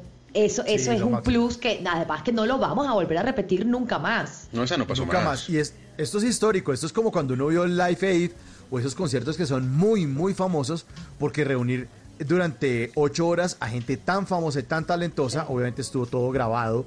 Les pedían a todos los artistas que grabaran, iban lanzando los clips que estaban intercalados, las, las, las historias de los médicos, de la gente que estaba ayudando a todo el mundo alrededor del mundo, eh, valga la redundancia, y estaban también todos los artistas de Emiratos Árabes, eh, estaba gente de América Latina, estaba gente de Estados Unidos, en Europa. Y fue increíble, fue increíble. Y ahí estaba esta canción que la cantó Juanes de su estudio, vive en Miami, y está fresco con su guitarrita cantando esta canción Es Mauro. por ti con la que arrancamos esta segunda hora, señor. ¿Esto es 2004, Mauro? Eh, sí, eh, esto es de un álbum, ya lo, ya le- se lo voy a googlear, se lo- le tengo el dato a nombre de la aveni- eh, abejita con ave. Es por ti, Juanes. Google, Esta Google. es por Tijuana. Ah, no, es que es por Tijuana, me salió. Es por Tijuana, Es que por mire qué linda Juanes. canción. No, no, no es por Tijuanes. 2002. El álbum se llama Un Día Normal, Paniagua. El álbum se llama Un Día Normal y es del 2002. Casi, Siempre es casi que le tenemos- pega. Siempre es que tenemos Vamos nuestros un- años. Un concurso ahí de fechas y, y si le pega eh, va- se va ganando unos bla bla premios, bla bla puntos. Óigame, eh, hoy es lunes eh, de querido diario. Nuestros oyentes pues pueden escribirnos al 316-692-5274, mandarnos noticas de voz también. 316-692-5274. En este querido diario, pues los invitamos a todos a que eh, compartan qué hicieron hoy o qué hicieron el, el- el fin de semana. Y nos llega un audio que tiene dos partes. La primera parte de este querido diario, pues suena así. Querido diario, vivo en Squamish, British Columbia, Canadá, y como todas las personas del mundo, en este momento estoy en cuarentena. Hoy ha sido un día muy particular porque aparte de estar en casa y tener a mi hija teniendo actividades del colegio en casa, solamente pues cuidándome mucho, fui a reclamar un paquete en, en- en la oficina postal aquí y llegando vi que había una cola más o menos como de 800 metros, conservando pues la distancia personal entre persona y persona de dos metros. Y wow, dije, no, pues esto yo no voy a hacer esta, esta fila aquí. Pero si no lo hacía hoy, igual mañana iba a ser igual. El horario de atención era de 11 y media a 2 de la tarde, o sea, súper limitado. Y bueno, decidí hacer la fila y finalmente sí me demoré una hora en reclamarlo. Ese fue mi día de hoy. Mucha paciencia. Mucha paciencia. Ella, eso lo dice Suni, que vive en Canadá. Señor. No, pues es que imagínese el planzazo, uno en cuarentena le dicen cola, son 400 personas, ¡vamos! Vamos, vamos a ver gente. Rico, hay cola. ¿Y al aire libre? Dele, sí, mejor. Pero esto fue la, la- la primera parte, es la primera parte.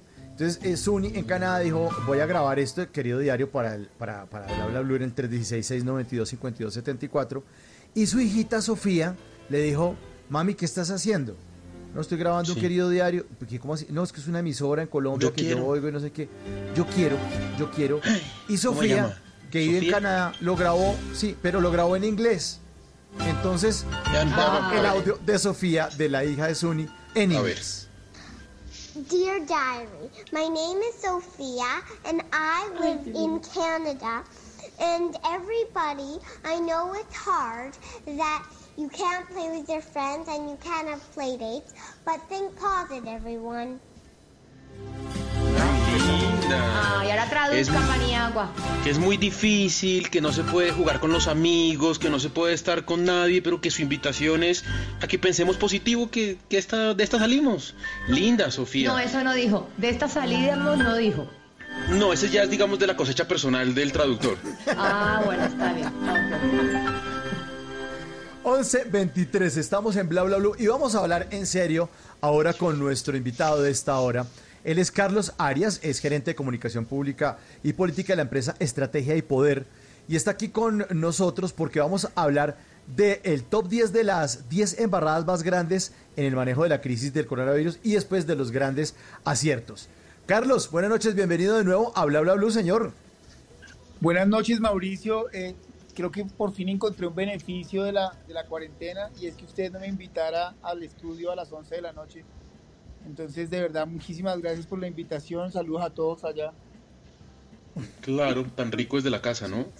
Es la primera vez que, que no estoy chupando frío en los estudios de Bla Bla Blue. Bueno, Carlos, arranquemos entonces. Nadie estaba preparado para ser presidente de ningún país, nadie está preparado realmente. Es algo que simplemente no dictan en ninguna universidad. Lo, lo- lo que, lo, cierto, lo, lo cierto es que, vea, liderazgo, visión y sensatez, pues son sin duda eh, cualidades que debe tener cualquier mandatario, ¿no?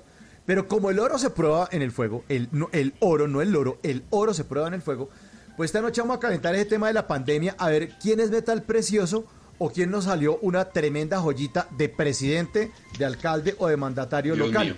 Entonces, arranquemos entonces con que, eh, Carlos, con embarradas. Sí, arranquemos pasito, arranquemos por presidentes de América Latina y yo Eso. le arranco por el, por, digamos que hay dos fuera de concurso, eh, digamos, de esos que, que dice, la reina es Pantene, es, eh, sí, o sea, eh, Trump y AMLO en México, Trump en Estados Unidos y AMLO, AMLO básicamente es, es nefasto para lo que va a pasar en México y en todas las fronteras. Hay que tener en cuenta que México pues, es- no solamente es un referente poblacional en Centroamérica, sino es el puente de cruce entre dos culturas. Y lo que ha hecho AMLO es desastroso, no solamente en términos de su comunicación, sino de su política pública. Pero pues como ustedes me llamaron para, para charlar sobre el tema de comunicación, ¿por qué lo de AMLO es tan nefasto? No solamente porque las medidas fueron emprendidas, las medidas de prevención y mitigación y de supresión han sido tardías, sino porque básicamente confió la salvación de su país y de muchos de los mexicanos a los mitos y creencias de México. Y digamos que esto en términos de cultura política es muy valioso y hay que afincarse en ellos para generar cohesión social. Pero para un tema tan científico, tan de salud pública como este, uno no le puede eh, confiar esto ni al chupacabra, ni a- a- al Día de los Muertos, nada por el estilo. Entonces, eh, el gran error de AMLO fue haberle confiado la salvación del pueblo mexicano a, a- una mixtura entre creer y confiar en todas esas ánimas del purgatorio que están en México y a- a- a- entre comillas la ciencia. Y sobre todo el segundo grave error de AMLO está en que no dio ejemplo ni siquiera de cuidado, ni siquiera de, de- de- de cuidado personal y de cuidado de su salud, sino de cuidado con sus palabras. Entonces salía a saludar, sal- sí creo que sigue saludando todavía a la gente Y segundo, hace unas alocuciones presidenciales en las que uno no sabe qué es lo que está Es una diciendo. vergüenza. Uno piensa que si uno, uno siente que el man es como Paulina Rubio, pero en presidente, porque eh, entonces no se sabe si está borracho, si está drogado, si está durmiendo. Eh, es, es de verdad, es terrible. O sea, esto para la gente que, entre comillas, creía que el populismo de AMLO iba a salvar a México de toda esta eh, élite neoliberal que se estaba tomando el país, creo que fue una gran decepción. AMLO es el fuera de serie de Centroamérica y los países hispanoparlantes en el manejo de comunicación Carlos, política del virus. te- digamos que como para resumir la vaina, AMLO fue súper folclórico, Andrés Manuel López Obrador fue súper folclórico. Eh, para los que no saben, salió a los medios a decir, esto no nos da a nosotros los mexicanos, esto, ¿cómo que sepa esto? Abrácense, más bien, lo que la gente necesita es abrazos, necesita amor. Entonces, eh, él, él es como la clase de presidente que vive muchísimo de su popularidad, con eso llegó a la presidencia, más que con propuestas, con, con- con populismo. Y, y queriendo mantener ese populismo, pues fue irresponsable. Eh, le decía a la gente en sus alocuciones, vayan a comer, vayan a las fondas. Yo les aviso cuando esto esté grave. Eh, además, con el apoyo de un secretario eh, de salud que también se ha tirado unos números que los desmienten ya públicamente en los medios de comunicación porque no tienen ni idea. Entonces, el, error de él tal vez es que fue muy folclórico. Se tomó esto Sí, como, sí, como sí. chiste y, y somos unos berracos y no nos va a pasar y esto con la huepanela con limón sale. Somos mexicanos. Sí. Sí, más o menos, más o menos. Listo. Pero lo que le digo, creo que, creo que lo más grave de AMLO es que eh, eh, generó una conciencia alrededor de los sistemas de creencias y los mitos de los mexicanos. ¿Y por qué eso es grave? Porque los mexicanos, todos los países, todos los habitantes de América Latina, pero en especial de los mexicanos, son muy aferrados a sus sistemas de creencias y a su cultura. Entonces, cuando un presidente les dice, es que en las ánimas del purgatorio, en el día de los muertos, en sus muertos se tienen que confiar porque aquí no va a pasar nada, pues la Claro. gente le cree. Y eso es verdaderamente grave. Claro. Listo, entonces man, man ganó. ¿Qué sigue? Sí, digamos que ese, ese es el fuera de serie. Eh, hay otro, Oiga, Carlos, le tengo el dato, ¿no? ¿Qué? 8.772 datos de, en México de- confirmados de infectados, 8.772 y muertes 712. Y que se sigan encomendando a la Virgen de Guadalupe o, o a, o a la a los del Chavo, ¿cómo es que llaman los fantasmas del Chavo? Los espíritus chocarreros, por favor. Eh, Chocarreros. el IFES. Sí, señor. Bien, el segundo. En el IPES, eso sí estuvo muy mal. Pero bueno, el, el segundo, en ese- el segundo en ese top es Daniel Ortega y su esposa en Nicaragua. Ah, no, ese sí también. Esto divino. también fue Uy, sí fue una, qué cosa tan horrible. Mire, en el caso de AMLO, por lo, por lo menos, eh, él salió a los medios. Sí, claro, salía a veces medio dormido, pero salía.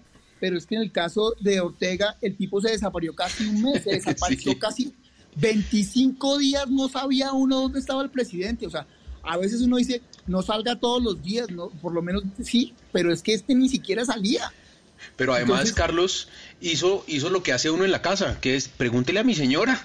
o sea, el tipo es el presidente, el tipo es el presidente, y mientras el man se fue, sabrá Dios a dónde, decían que a una isla, decían que a no sé qué, el señor dijo, no, no, no, pregúntenle a mi señora, ella se encarga del país, yo ya vengo.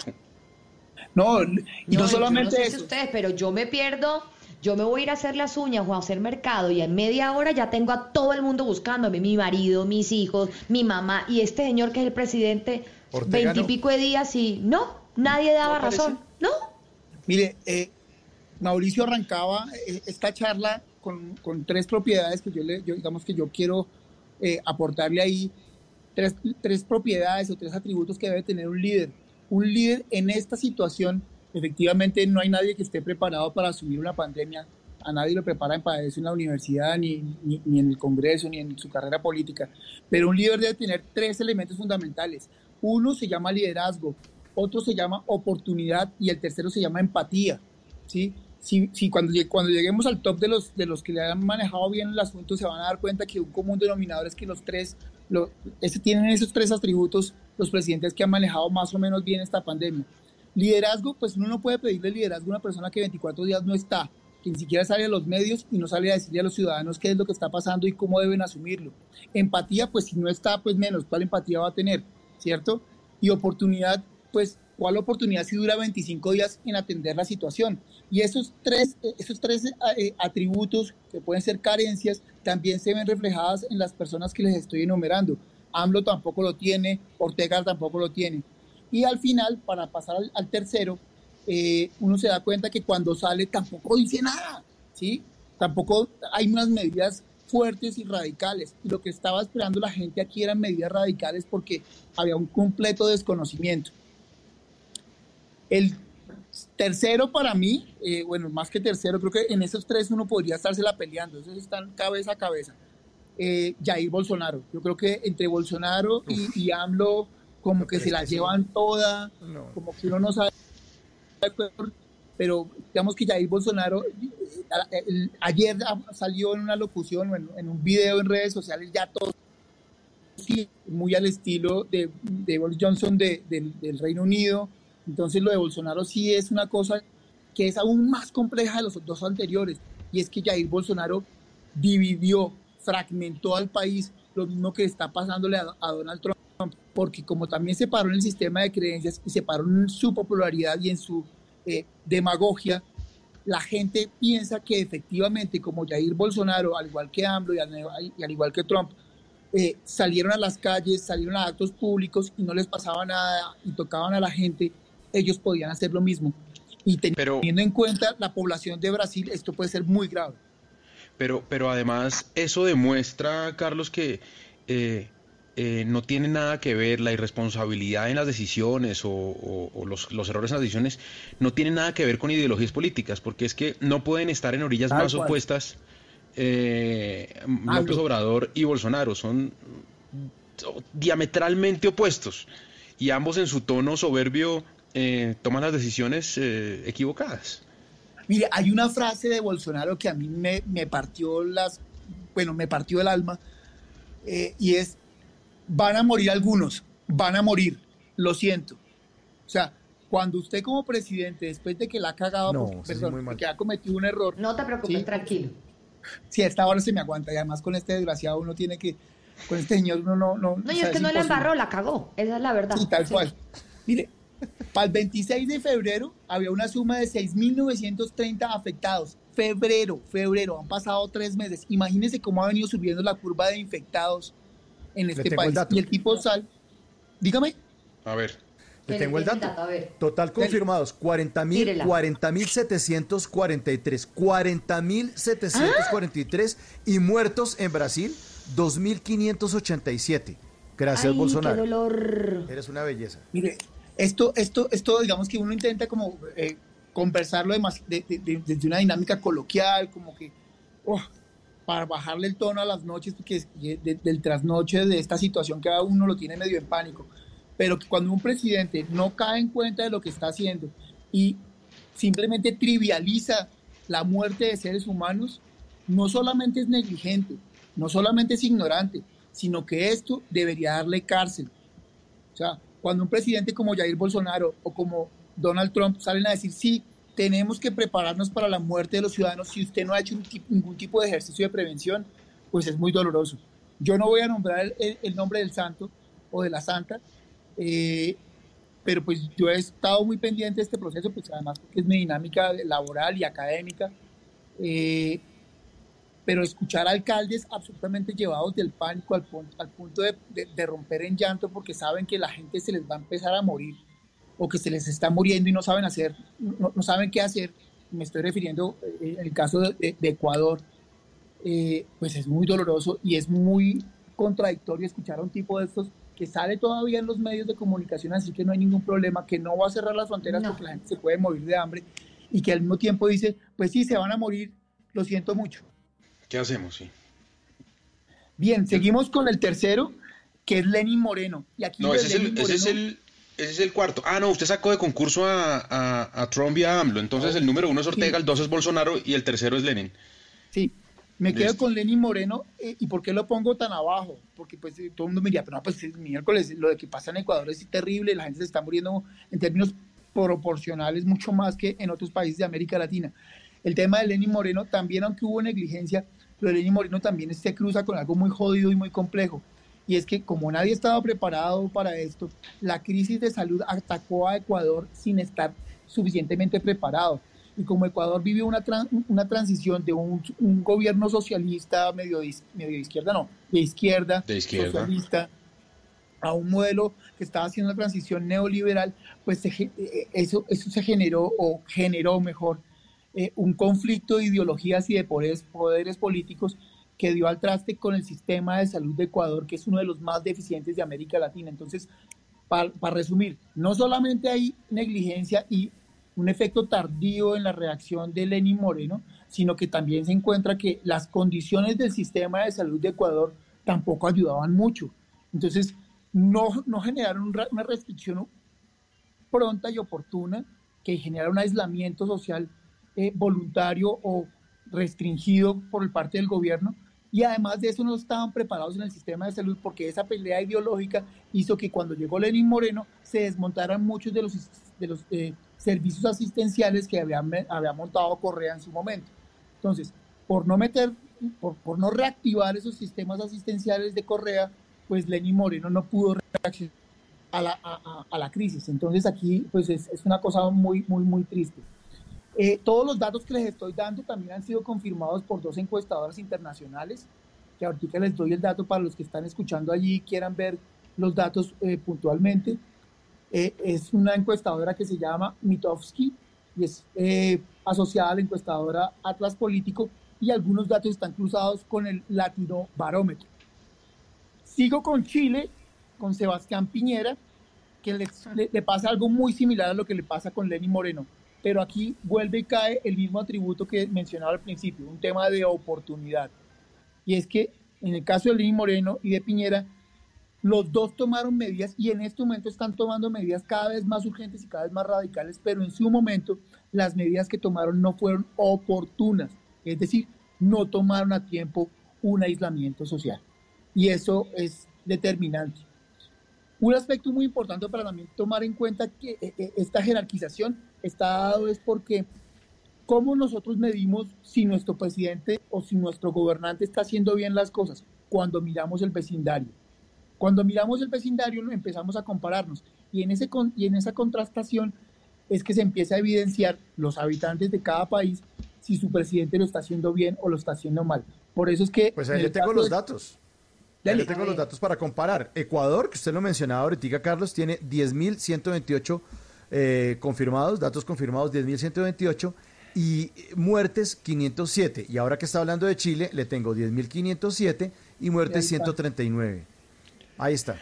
Ahí lo que pasa también, Carlos, es que eh, probablemente un montón de oyentes y un montón de, qué sé yo, eh, distinguidos miembros de las redes sociales, pues estaban esperando eh, el nombre de un presidente colombiano dentro del top 5 y No, usted no, no, lo metió. Quiere decir que eh, se le está dando duro cuando las medidas son positivas. ¿Est- ¿Está en el top 7 o tampoco cabe? Solo un No, no, sí spoiler ahí. claro. O está en la otra lista. ¿O está en la hay- siguiente? hay, hay presidentes que pueden ser panaderos, entonces aquí cabe de todo. El asunto es que Ah, bueno. contra las cifras, que, que cuando eh, Mauricio me pidió que hiciéramos este ejercicio, pues uno tiene que ser muy objetivo. Y a uno le puede parecer que eh, eh, este tipo, bueno, perdón, que nuestro honorable presidente tiene, tiene unas carencias de liderazgo muy fuertes, que titubea, que duda, pero para bien o para mal, ya sea, hubiese, ya, que, ya, sea que hubiese sido presionado por las decisiones de algunos alcaldes eh, o alcaldesas, las medidas se tomaron. Y hoy, afortunadamente, en los datos puntuales de muertos y de eh, infectados, Colombia la, afortunadamente no está tan mal. Debo decirle... Pues aquí le, sí, aquí le tengo Dale. los datos, aquí les tengo los datos. A ver. 3.977 y total de muertes 189. En el siguiente segmento, Carlos, entonces vamos a hacer entonces ese top de los gobernantes más acertados en este manejo de la crisis. Mientras tanto, aquí les tengo otro de los artistas que esperábamos que cantara, pero no cantó, solamente presentó. J Balvin. Uy, este es bueno. Quédate en casa, quédate en casa. Yo te como sin vid, a capela. Suave que la noche espera. Ya te encendí como vela. Y te apago cuando quiera. Negra hasta la noche como pantera. Ella coge el plano y lo desmantela.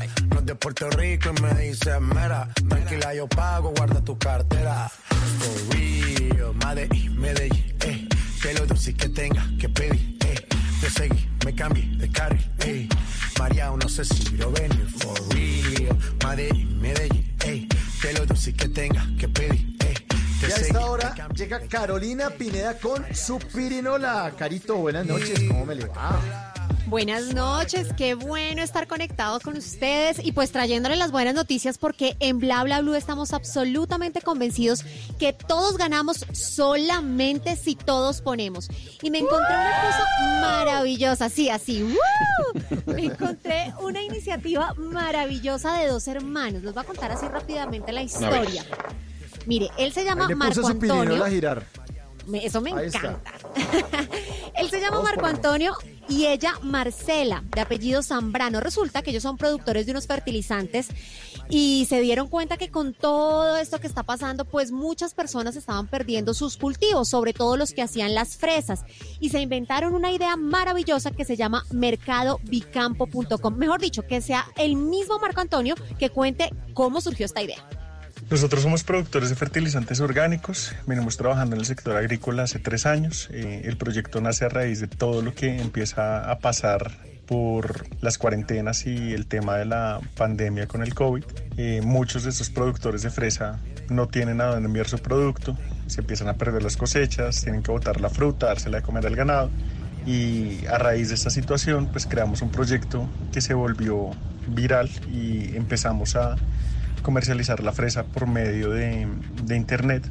Y con este proyecto lo que hemos ayudado y lo que hemos conseguido es mantener algunos cultivos para que no tengan que o simplemente acabar su cultivo o empezar a despedir gente que depende, familias completas que dependen de, de este tipo de cultivos.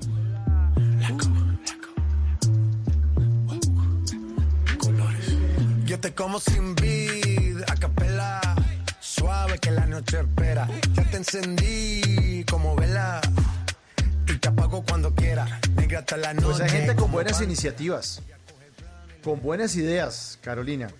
Y eso se trata, la pirinola. Todos ponemos y todos ganamos, todos ponemos y todos ganamos. Sí, Dale. Mauricio, pues imagínense que estos eh, queridos señores que quisieron ayudar se dieron cuenta que habían muchos productores que también se estaban quedando sin poder comercializar sus productos. Se les creció el enano y llegaron muchas, muchas órdenes. Aquí está Marco Antonio contando lo que pasó.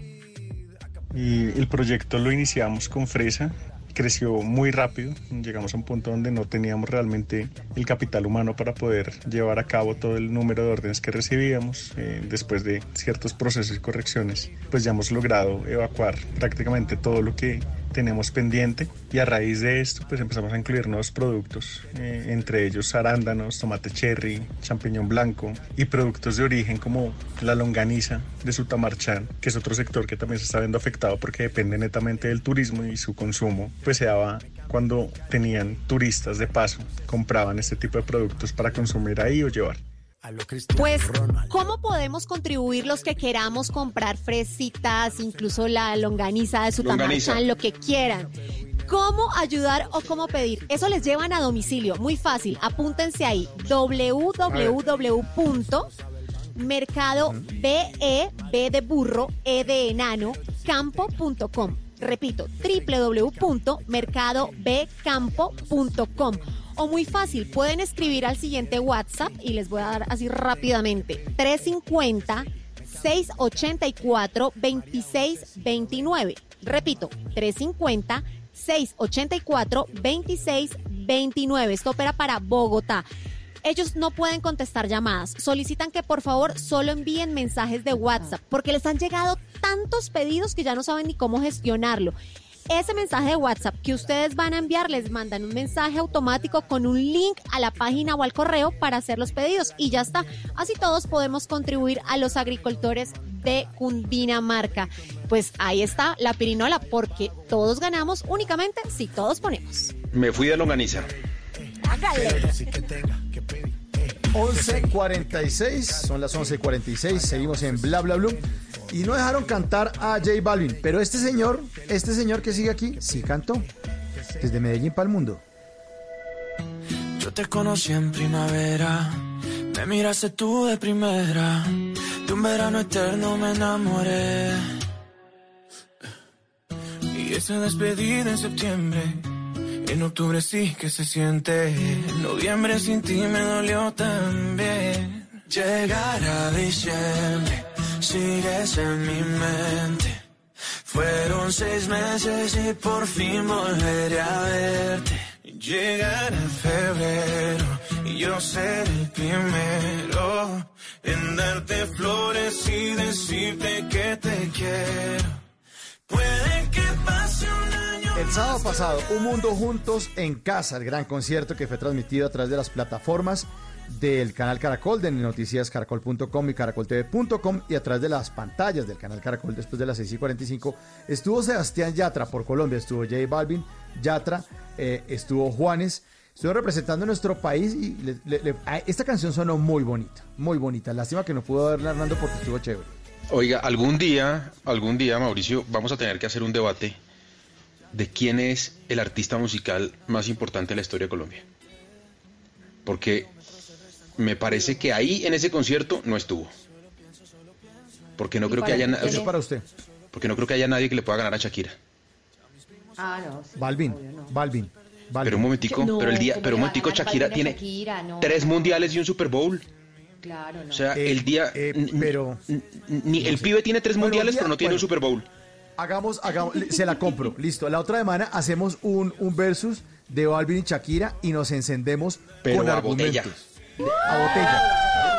Despicamos botella. ¿Qué es Por ahora nos estamos encendiendo con, con Carlos Arias, que es gerente de comunicación pública y política de la empresa Estrategia, y Co- eh, Estrategia y Poder. Él es además profesor y experto en este tema del marketing político. Y esta noche nos acompaña aquí en Bla Bla Blue para hablar de los aciertos y desaciertos de los mandatarios en esta crisis del coronavirus. Ya hemos hablado en el segmento anterior acerca de los de los descachados. Trump, AMLO, eh, Andrés Manuel López Obrador de México, Daniel Ortega, que parece como chofer. de- bueno, no, pero no ofendamos a la, al gremio. Ojo que es presidente. Sí, sí. Ojo que toca ponerle alfombra roja si viene. Nicaragua, sí, sí, sí. Cuidado, cuidado. Bolsonaro de Brasil, que está un poco loco, muy, muy ultraderecha. Lenny Moreno de Ecuador. eh, bueno, y Chile, eh, Sebastián Piñera. Pero entonces ahora, Carlos, hablemos entonces de los aciertos. Y arranque usted en el orden que quiera, hagamos ese top entonces de aquí a las 12. Póngale cuidado, antes de que pasemos al top de los que más o menos la, la- la- la- la han hecho bien, yo Ah, le quiero menos. dejar uno ahí en el, en el tintero y es el del el presidente de Filipinas, que, hay- que este man sí es un bárbaro. El man eh, amenazó con matar, con matar a alguien Ah, si salía a la sí. calle, con mandarlo a la cárcel. Fusilaba al que saliera. Ese, ese, ese no lo quise poner en los datos, pues porque es que de verdad es que hay que ser uno muy, muy cabezadura, pues, para decir que o sea, que va a matar a alguien para que, sal- para que no salga a la calle por si lo mata el virus. Es que de verdad Pero en defensa, eh, en defensa de ese man, Carlos, ese man hizo lo mismo con los ladrones, eh, con los corruptos. Eh, Es el mismo mensaje que ha dado Filipinas desde hace un tiempo. Y, y pues, no, no quiero decirlo esto, pero pues a- a- algo funciona. No, claro, es que, es que digamos que uno, uno de los aspectos importantes más allá del top es que eh, la gente está reclamando autoridad. La gente quiere un líder y el líder tiene que tener autoridad. Pero bueno, arranquemos entonces con los que el top de los cinco que están más o menos, que la han hecho más o menos bien. Más o menos. Y ahí A ver. eh, voy menos. a arrancar de, de- de- del último al primero. Entonces, Número cinco. por, por Martín Vizcarra, el presidente del Perú. Y este man la hizo también es porque él mantenía, como algún presidente que conocemos en Colombia, eh, su favorabilidad en el piso. El tipo lo eligieron eh, pensando que era un tecnócrata y como Perú estaba acostumbrado al, al carrito sanduchero en los últimos años, pues lamentablemente el tipo no entró con medidas populistas, entró con medidas muy técnicas y empezó a echarse eh, en contra a muchos de los empresarios y a muchos de los medios de comunicación por sus medidas. Estaba en su punto más bajo de favorabilidad cuando arrancó el coronavirus en el mes de enero, febrero, y fue creo que el segundo país en América Latina que dijo, nada, chao, todo el mundo para sus casas, vamos a hacer simulacros, vamos a hacer eh, aislamientos preventivos, voluntarios por algunos días, y eso ha hecho que eh, a pesar de que la situación es muy difícil para todos los países de América Latina, grandes deficiencias en salud que puede llegar a tener en muchas de las provincias, al igual que Ecuador y al igual que Colombia, tenga un- una rata de, de personas infectadas y de personas muertas por el coronavirus muy baja. Además de eso, para que lo tengan y lo anoten ahí, Este man se inventó algo que muchos presidentes han venido copiando en el resto de América Latina. El tipo, como no es un experto en muchos temas, el tipo es un experto ingeniero, el tipo lo que hizo fue lo que está haciendo y que vemos en las alocuciones presidenciales en Colombia todos los días o que estábamos viendo todos los días. Y es que el tipo se para, o, perdón, se sienta en la mesa de, ministros, da una introducción sobre el tema de salud, sobre el tema de comunicaciones, sobre el tema de economía, sobre el tema de minería y le da la palabra a su ministro, que entre comillas es una persona técnica, que es una persona que conoce en profundidad los temas y eso ha hecho que la gente gane en credibilidad y legitimidad. Ahora bien, ese modelo muy House of Cards, con el nombre del, del mandatario por si se pierde en el palacio, ¿no? Eh, no le quiero decir el nombre. En la pero bueno. chaqueta. No, le están cascando muy duro. No, pero es que no aguanta, hermano, no aguanta. El asunto es que eh, eh, este modelo de Vizcarra fue implementado por varios presidentes en América Latina y ha funcionado. Algunos otros mandatarios eh, han intentado generar un proceso mucho más coloquial, mucho más cercano, mucho más efectivo. No lo digo yo, lo dicen los datos de los, de los estudios en percepción y en favorabilidad, y es ser mucho más coloquial, mucho más cercano a la gente. Por ejemplo, nuestra Claudiana Give hace, hace muchos de, de- de sus, mm, de- sus alocuciones o de sus informaciones desde su casa. Y, y- y como su casa, que queda aquí se quita en Chapinero, eh, casi todo el mundo sabe dónde queda, los bogotanos sabemos dónde vive la alcaldesa, eh, hace que la gente sienta que es una persona de clase media que está en su casa, como cualquier persona de clase media, media baja o media alta, dando una información de importancia para todos, mientras que la lejanía y la distancia que presenta el contexto del palacio o de la casa presidencial, de una u otra forma también distancia. Pero bueno, ese es Perú, Martín Vizcarra. Haga- agarrémonos de... No, pero entonces si, sí si, si, si no sale de, entonces si no sales de Palacio, entonces que para qué la oficina, que entonces que, que, que entonces entreguen eso, o sea, si el tema es que el man des- des- si, si el que está teniendo desde su despacho es malo, o sea, No, no, no, no. Ojo, no es que sea malo, es que hay una distancia hoy de todo el mundo. La gente está diciendo, este man no vive como yo, no sé. no, digamos, la- el- no, la claro que no, claro que no, es el presidente. cuidado. La, la- la gran ruptura en términos de polarización que está viviendo la gente con respecto a las medidas que se están implementando, en las cuales la, un- mucho- mucha parte de la población está diciendo, oiga, esto hay que hacerlo por salud y por la vida, y otra gente está diciendo, oiga, hay que salir porque por la salud y por la vida, si yo no me gano la plata, no vivo, está haciendo que la gente diga, oiga, hay una pandemia para los ricos y hay una pandemia para la clase media, media pobre, ¿sí? Cuando yo veo a mi gobernante y a mi líder untándose entre comillas de barro, y digo entre comillas porque pues no, obviamente no es literal, yo de una u otra forma genero una credibilidad sobre lo que esa persona me está diciendo, ¿sí? Entonces, si yo veo que mi- mi- mi- mi líder está, o mire, hay un ejemplo perfecto para salirnos de Bogotá, para no generar más polarización con nuestros oyentes que pueden, bueno, nuestros oyentes son de todo el país. Hay un señor exmandatario que es un dueño, que es el dueño de una región, ¿no? El man tiene el equipo de fútbol, tiene droguería, tiene emisora, tiene, eh, tiene constructora, ¿no? Eh, y tiene carnaval. ¿m? El man, que ya no es alcalde, cogió un megáfono la semana pasada, ¿sí? Se puso toda la, to- toda la, la vestimenta que lo protegía del virus con tapabocas y se fue a los barrios de clase media de su, de su ciudad, donde él fue alcalde, a repartir no solamente mercados, sino a darle un parte de tranquilidad a la gente.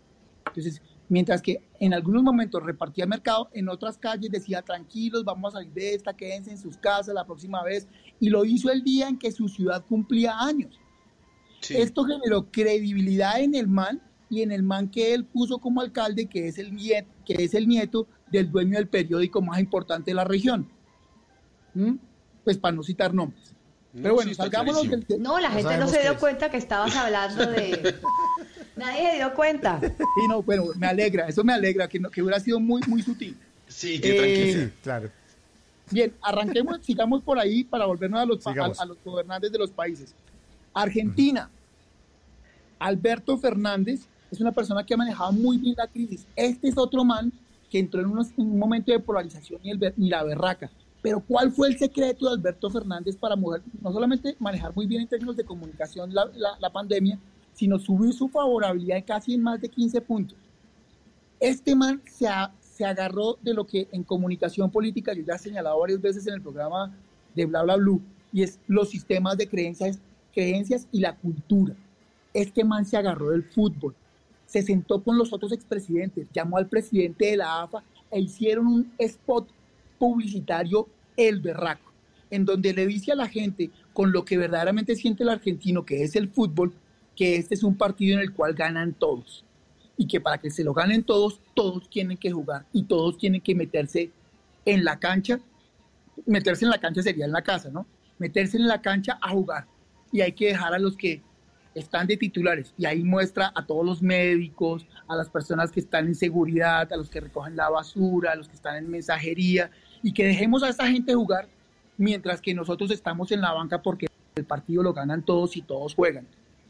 Ese spot asociado a una especie de, de, de, digamos, como de quórum en el cual sentó a expresidentes, a líderes políticos de diferentes bancadas que se estaban oponiendo a él y a su mandato y al presidente de la AFA, hizo que hoy los argentinos, más allá de las medidas coercitivas que tienen la gran mayoría de países alrededor del aislamiento, los, argentinas, los argentinos, muchos voluntariamente, a pesar de la crisis económica que esto está generando en el mundo, se aislaran por voluntad y empezaran a criticar a que, criticar no, a hacer un aislamiento social a aquellas personas que están saliendo a las calles sin necesidad. Y creo que por eso eh, eh, eso es tan exitoso, no solamente en términos de comunicación, sino en los datos de, de personas infectadas y muertas en ese país. Sigo con Guatemala, que es un país de Centroamérica muy chiquitico, que también en términos de común denominador con los anteriores generó unas medidas de aislamiento preventivo muy a tiempo. ¿Qué significa muy a tiempo? Pues que logró eh, rápidamente que la gente entendiera. Y ya que nos quedan 11 y 58 y pues podemos agarrar de las mechas, eh, me voy con el top número uno de mandatarios que han manejado en comunicación muy bien el coronavirus. Aquí este señor es. Nayib, Nayib Bukele de San Salvador. El Salvador, sí señor. Nayib Bukele de San Salvador es el que eh, ha manejado muy bien esta situación. ¿Por qué? Porque como he venido señalando, ha colegiado todas las herramientas anteriores. Entonces el tipo ha sido cercano, ha sido oportuno, ha tenido carácter, ha ha tenido empatía, ha tenido liderazgo. Y tanto liderazgo ha tenido que, a pesar de que pueden ser muy populistas, muchas de sus medidas ha obligado al sector financiero a que esté primero la vida que las dinámicas económicas. Entonces, aunque esto puede ser contraproducente en el mediano y largo plazo, porque el populismo es lo más nefasto para cualquier democracia y cualquier economía, ¿sí? Eh, populismo de izquierda o de derecha, eh, el tipo ha logrado con los ciudadanos y la gente le está creyendo. Y cuando a un, a un líder la gente le cree y el líder eh, puede decir una cosa y no retractarse a la media hora o no decir que más tarde lo va a hacer y después lo vuelve a hacer, pues la gente básicamente empieza a decir, si este man está diciendo que hay que guardarnos, pues nos guardamos. Si este man está diciendo que hay que colaborar, pues colaboramos. Y una cosa muy importante de Nayib Bukele es que se ha comunicado en el lenguaje de la gente, no solamente desde el lenguaje hablado, sino en el lenguaje no verbal. Entonces, eh, dice las cosas de una manera coloquial, sencilla, que la gente las entienda. Y eso creo que ha sido el éxito del man. Creo Y que usa las ahí me plataformas, quedo. ¿no? los resultados. Tengo más tiempo. Le- le tengo los ah, y el resultados. tema de las plataformas de redes sociales. El uso de las redes Sí, sociales claro. ha sido vital para, los, para la gente que lo ha hecho bien. Y le tengo los números, Carlos.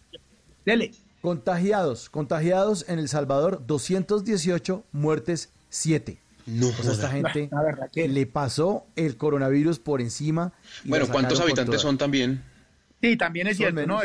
¿no? No, toca, toca medirlo por número de habitantes, pero... Pero Venga, usted puede tener póngale cuidado, yo 300 le tengo- habitantes y los 300 en, en cuidados intensivos muertos. Yo le tengo el dato eh, proporcional. San Salvador más o menos tiene lo que tiene, eh, eh, no alcanza a ser Bogotá. Alcanza más o menos a lo que son la localidad de Kennedy, que hoy está pariendo borregos muy mal, lamentablemente. Sí. Y la localidad de Barrios Unidos y puede ser eh, Suba. Esas Igual sigue siendo un número no muy creo- bajito. No creo que alcance a ser las tres localidades, pero en población son dos y media 6 más o millones de- 421 mil personas. Sí, El Salvador, 6 más o menos. millones 421 mil. Sí, como si fuera Bogotá. Bueno, Carlos, mil gracias por sus aportes, por este top. Eh, le agradecemos mucho y seguramente lo estaremos invitando para que sigamos aquí hablando eh, en estas noches de cuarentena, porque el tema está largo, largo y tendido. Después hacemos otro top o, o- o lo mezclamos con otras noticias, otras, Ah, no, yo aquí lo otras cosas que están ocurriendo. Sí, aquí lo esperamos. Bien, yo, yo, yo- yo les agradezco mucho y yo quiero dejar un, un- si, si me aguantan el, si me aguanta el minuto, quiero dejarles Claro. algo a los que nos están escuchando. Miren, más allá de quién la está cagando, quién lo está haciendo bien, todos los gobernantes locales, regionales, de alcaldías y de presidentes han cometido errores y han tenido aciertos. Todos, absolutamente todos. ¿Cuál es el asunto aquí desde nosotros como ciudadanos o como eh, opinadores? Es más allá de criticar, es ofrecer, ofrecer soluciones. ¿Cuál es la mejor solución? Quédese en casa. ¿Cuál es la mejor solución? Colabore a su vecino. ¿Cuál es la mejor solución? Si tiene plata, pague sus recibos. Eh, ayude. Intente no joder a los gobernantes en este momento. Intente no estarles cayendo cada vez que abren la boca o cada vez que ha- hacen algo. ¿Por qué? Porque esto no es fácil para ellos, no es fácil para nosotros. Entonces, lo mejor que podemos hacer es, es algo que, entre comillas, también en ciencia política se llama el Rally Around the Flag, que es todos alrededor de la bandera. O sea, Perfecto, ahí nos queda palabras más, la- palabras la- menos, que se ponga la camiseta del 10. Sí, y no jodan tanto. 12 de la noche, 3 minutos. Viene voces y sonidos y ya regresamos porque viene Carolina Pineda con Car- Carolina Pineda con choque esos cinco, porque no todas las Eso. noticias son malas. Carlos, un abrazo y mil gracias por acompañarnos esta noche en Bla Bla Blue. Gracias a ustedes y estamos hablando. Ya volvemos. A Mabel Cartagena y Hernando Paniagua les hicimos la prueba y nos salieron. Positivo para bla bla blue. Positivo para bla bla blue. Por eso entran en cuarentena. Desde el primero de abril, Mabel Cartagena y Hernando Paniagua se suman al equipo de Bla Bla Blue con transmisiones en vivo en redes sociales, con videos y conversaciones de nuestros oyentes y con todo lo que quieras hablar desde tu casa porque ahora te escuchamos en la radio. Bla Bla Blue, desde las 10 de la noche hasta la 1 de la mañana. Bla Bla Blue, porque ahora te escuchamos en la radio. Blue Radio y bluradio.com. La nueva alternativa. Voces y sonidos de Colombia y el mundo en Blue Radio y bluradio.com, porque la verdad es de todos. Ya son las 12 de la noche, 4 minutos de este martes 21 de abril del 2020. Soy Javier Segura y esta es una actualización de las noticias más importantes de Colombia y el mundo en Blue Radio. Y mucha atención que el gobierno nacional dijo durante un debate de control político en el Congreso de la República que esta semana comenzarán los giros de los subsidios del programa de ingreso solidario a los hogares que no están bancarizados. La información la tiene Kenneth Torres. Hola Javier, muy buenas noches. Pues según el director de Planeación Nacional Luis Alberto Rodríguez, el proceso se iniciará este miércoles 22 de abril y se espera que beneficie a 1.8 millones de hogares colombianos quienes aún no tienen una cuenta bancaria. Así lo dijo pues hace pocos minutos el director de Planeación Nacional. el proceso en el que estamos en estos momentos y esper- esperamos a partir del 22 de abril, es decir, el miércoles, empezar a hacer los giros, es los hogares que no están bancarizados. Es decir, hogares que viven en municipios en los que la bancarización no ha incrementado y que por lo tanto no tienen una cuenta bancaria, ni una cuenta de ahorros, ni nada por el estilo. Esos hogares necesitan una llegada diferente. Es por eso que nos tomó un tiempo entre el 7 y 10 de abril y el 22 de abril. Este tiempo que ha pasado lo hemos usado efectivamente para mismo, pues Javier ha revelado que también se hará un segundo giro de 80 mil pesos a esas personas a las que ya se les hizo para completar 240 mil pesos de a ese programa de, de hogares que recibieron este subsidio por parte del gobierno nacional debido a la pandemia por la que estamos pasando en este instante. Kenneth Torres, Blue Radio. Muchas gracias, Kenneth. 12 de la noche, 5 minutos. Y en las últimas horas dieron positivo para COVID-19 10 pacientes más en el departamento de Nariño, mientras en Ipiales, un joven de 29 años de edad perdió la vida por efecto del virus. Informa Miguel López. Buenas noches. El último reporte entregado por las autoridades de salud del departamento de Nariño dan cuenta que en menos de tres horas la cifra de afectados se incrementó en 10, pasando de 52 a 62 portadores. Los casos fueron focalizados en Ipiales 34, en la ciudad de Pasto 3, en Tumaco 8, en Cumbal 3, en el Contadero 1, en la Unión 1, en Cumbitara 1 y en el municipio de Túquerres 1. En la región se han recuperado 11 pacientes, mientras 6 personas desafortunadamente perdieron la batalla en contra de coronavirus. Aproximadamente un 50% de la comunidad de esta parte de Colombia acata el aislamiento obligatorio, mientras el 40% restante le hace conejo al decreto, discute y se enfrenta con las autoridades. 12 de la noche, 6 minutos y en Barranquilla, madres de familia en el barrio del sur de la ciudad también denuncian que recibieron alimentos del Instituto Colombiano de Bienestar Familiar vencidos. Las autoridades investigan este nuevo caso y el director regional del ICBF mandó a retirar los alimentos del Centro de Desarrollo Infantil en Soledad, denunciando con anterioridad. Menfi Méndez Mejía tiene la información. A la denuncia interpuesta por padres de familia sobre presunta entrega de alimentos vencidos en un CDI de Soledad, se suma otra en las Malvinas, sur de Barranquilla. Una madre de familia que pidió reserva de su identidad revisó los alimentos entregados a un centro de desarrollo infantil y los frijoles presentan fecha de vencimiento del año 2015. A mí me da miedo, la verdad me da miedo. Son, son 2015. Dicen que los frijoles no vencen, no sé qué, pero igual no nunca sabe. Y si por algo traen fecha de vencimiento. El director regional del ICBF, Benjamín Collante, ordenó el retiro de estos alimentos entregados en soledad e investiga los nuevos casos. Pero la primera instrucción que di fue precisamente retirar de todos los hogares a los cuales esta fundación le había entregado esos artículos y que deban ser inmediatamente sustituidos por otros. El alcalde de Soledad, Rodolfo Cross, rechazó enérgicamente la entrega de estos alimentos vencidos a usuarios del ICBF. 12 de la noche y 8 minutos, alrededor de 45 mil personas que trabajan en el sector de turismo en el Valle del Cauca podrían quedar sin empleo, denunció la seccional de ANATO en ese departamento. Fabri Cruz. La cifra la entregó Harold Lozada, vocero en el Valle de la Asociación Colombiana de Agencias, Viajes y Turismo, ANATO. El funcionario resaltó que son millonarias las pérdidas por cuenta de las cancelaciones de las actividades que ya habían sido programadas durante la Semana Mayor y no sabe cuánto más podrán soportar el golpe económico por cuenta del confinamiento. En el Valle del Cauca podemos estar hablando entre 35 mil a 45 mil personas, que es más o menos el pico de empleo que tenemos nosotros en toda la cadena productiva del turismo. En este sector trabajamos con el día a día también y si se para toda la cadena, pues no vamos a tener cómo producir, pero muchas de nuestras empresas van a tener que declararse en ley de quiebra. El confinamiento inició en el departamento el pasado 20 de marzo. Mandatarios como el alcalde de Cali ya están pidiendo apertura por sectores para reactivar cuanto antes la economía después del 27 de abril. 12 de la noche y 9 minutos. En esta cuarta semana de aislamiento obligatorio, XM, que es una empresa filial del grupo ISA, informó que sigue cayendo la demanda energética en Colombia. Entre el 20 de marzo y el 16 de abril, la disminución fue del 15%. Camila Carvajal. En Colombia, al día 27 de aislamiento obligatorio, sigue cayendo la demanda energética en todo Colombia por industrias apagadas y por empleados en teletrabajo. Entre el 20 de marzo y el 16 de abril, la demanda disminuyó 15%. Si se compara con entre el 9 y el 15 de marzo, Exem, que es la filial de ISA, informó que la reducción máxima fue en Semana Santa cuando la demanda cayó 18%. Sin embargo, jueves y viernes santo cayó menos la demanda energética por el uso de aire acondicionados en el Caribe colombiano, que sigue siendo la región que más consume energía.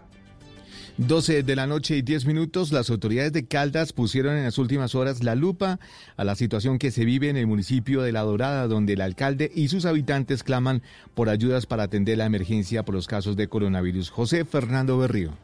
El municipio de La Dorada en el oriente del departamento de Caldas, que cuenta con 100.000 habitantes, es tal vez el más afectado por el coronavirus. Dos personas han fallecido y en la actualidad hay 26 afectadas con el virus. Según el gobernador, ya hay dos frentes de trabajos, uno con bomberos y el otro con planeadores. Los bomberos están al frente de la estrategia bajo tres líneas. Estamos mirando un tema de vida, solidaridad y retorno económico. En vida queremos ser el departamento que menos tenga muertes por coronavirus. En la dorada lamentablemente ya tuvimos dos, pero queremos invertir en este hospital. En materia de solidaridad queremos llegar a 198 mil hogares con mercados. Ya estamos repartiendo por miles mercados en la Dorada, pero necesitamos un mayor apoyo del Ministerio del Interior. De acuerdo con lo dicho por el gobernador del departamento de Caldas, el gobierno local de este puerto caldense ha solicitado mayor protección para las personas que aún no atienden la medida como debe ser del aislamiento.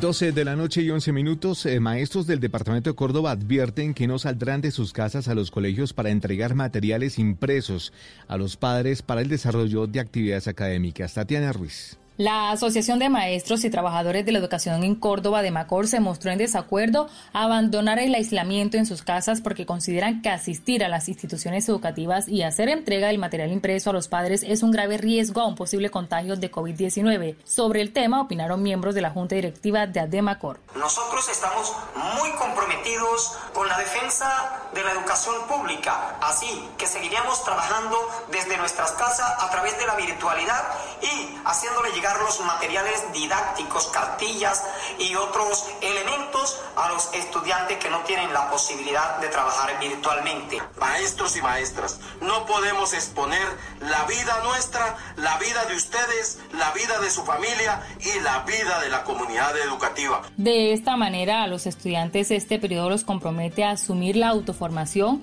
como una nueva modalidad para su proceso de enseñanza y aprendizaje. Noticias contra reloj en Blue Radio. Y cuando son las 12 de la noche y 12 minutos, la noticia en desarrollo. Bavaria, el Banco Itaú, el Ministerio de Defensa y la Gobernación de Atlántico anunciaron la construcción de un centro médico de emergencia que amplía la capacidad del Hospital Universitario Cari en Barranquilla, el cual estará dispuesto exclusivamente para la atención de los casos de COVID-19 en ese departamento. La cifra los 30 billones de pesos de la banca para financiar la compra de vivienda en Colombia. Tasas bajas y menor crecimiento de la construcción hacen prever una mejora en la demanda de crédito. Y seguimos atentos porque Corea del Sur restó importancia este martes a informaciones que aseguran que el líder norcoreano Kim Jong-un fue sometido a una operación quirúrgica recientemente, mientras algunos observadores se preguntan por qué no asistió a un aniversario importante la semana pasada. La ampliación de estas y otras noticias se encuentra en blueradio.com. No olviden descargar la aplicación Coronap en App Store y Google Play para estar informados sobre el avance del coronavirus en Colombia. Continúen ahora con Bla Bla Blue, conversaciones para gente despierta. Estamos enfrentando un momento muy difícil, no solo para Colombia, sino para el mundo. No hay que caer en la desesperación, solo ser conscientes de que necesitamos trabajar juntos. Si no tienes que salir de casa, no lo hagas. Si no tienes síntomas, no vayas a urgencias. En el supermercado compra solo lo necesario.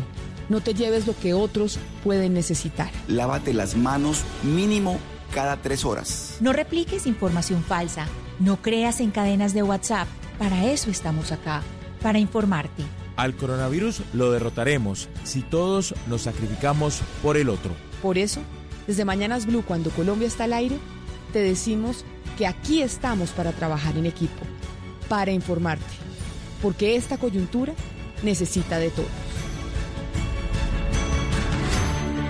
Blue Radio, la nueva alternativa. Cada amanecer desde las 4 de la mañana, Blue Radio le ofrece una primera mirada de las noticias más importantes de Colombia y el mundo. Son las 4 de la madrugada en punto Colombia. Muy buenos días. A Sus madrugadas estarán llenas de información de interés, de música y de deportes. De Colombia y del mundo. Vamos a estar hablando. Mañanas Blue 4 AM por Blue Radio y bluradio.com.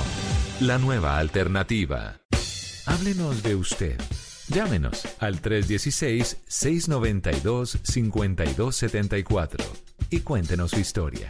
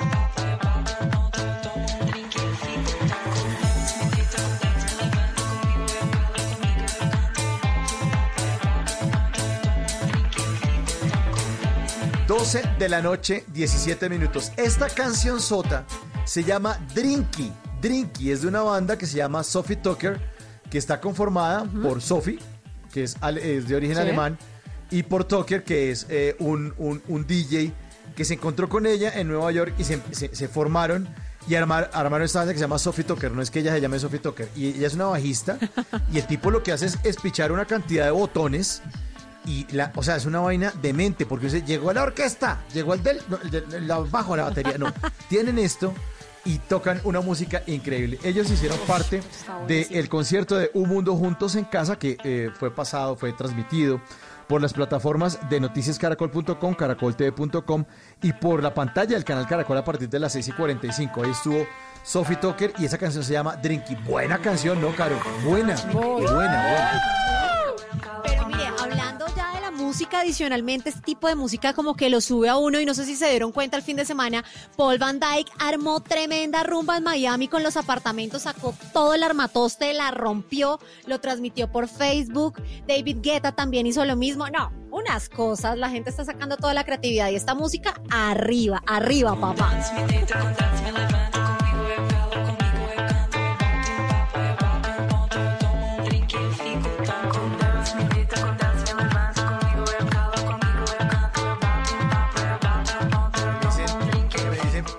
Por, Twitter que porque pongo esa música un, un lunes, que eso es como para un jueves. Bueno, pronto el jueves la repetimos. Está buenísima, buenísima. Uno ya no sabe ni qué día es, Mauricio. Entonces... Sí, aquí todos los días son iguales. Sí. Oiga, de verdad, hoy es jueves, hoy es jueves, hoy es jueves en Bla Bla Blue. Bueno, en esta tercera hora, choque, esos cinco con Carolina Pineda. Las noticias más positivas del día, porque no todo lo que ocurre es malo. Hay gente que ve todo malo, malo, malo. Ah, tranquilos, tranquilos. En serio. O sea, la, la vida tiene día y noche. eh, tiene amanecer y ocaso. Uno a veces está enfermo, a veces está muy sano, a veces está muy locho, a veces está muy pilo, a veces está enamorado, a veces está entusado. La vida tiene contrastes, no todo es malo, tranquilos. Por eso aquí tenemos las cinco noticias positivas del día con Carolina Pineda. Obviamente las llamadas de todos ustedes en el 316-692-5274. Hoy es lunes, bueno, ya es martes, pero hemos estado desde el inicio del programa con el querido diario 316-692-5274. Usted le puede contar al querido diario lo que usted quiera. Le repito el número 316-692-5274. Le Sí, cuenta qué si yo quiero hoy. contarle, si yo quiero contarle, Mauro, que no sé, tengo una fe de verano cuarentena, de cuarentena, ¿puedo? ¿Cómo? ¿Cómo? Sí. Puede, Que, que, te- que si le quiero contar que tengo una fer de verano de cuarentena. puede. Puede ser. Puede, Carolina. Hágalo. Que el vecino Hágalo. está lindo. ¿Sí? Que aprendí a cocinar. Ah, todo eso lo puedo contar. Sí, es que de- después de los días uno empieza a ver como, como que la vecina como un poquito como más agraciada, ¿no? Pasa la fea del barrio y hacen, uy, qué rico. Uy, mire cómo saca la basura. Uy, no, no, Te que puso sí. linda para sacar la basura. Sí, uy, pero mire cómo levanta esas bolsas. No, no, no, esta es una muñequita. Bueno, en esta tercera hora también está el señor Simón Hernández, nos va a hablar sobre clases de fotografía gratuitas. Usted que le jala la foto, ¿no, don Simón? Usted es fotógrafo Sí, señor, eh, me encanta la fotografía y resulta que me encontré con unos cursos de fotografía gratuitos que están súper, súper chéveres. Entonces se los quiero compartir porque hay fotografía como de paisajes, fotografía de aves, hay un montón de cosas de especialización de la fotografía que uno a veces no tiene presentes, que uno no se imagina y pues la idea es aprender de eso. ¿Y cómo? ¿Cómo nos gusta? Gratis. Gratis, sí, señor. Querido diario, querido diario, 316-692-5274. Esto nos dicen en el querido diario de hoy.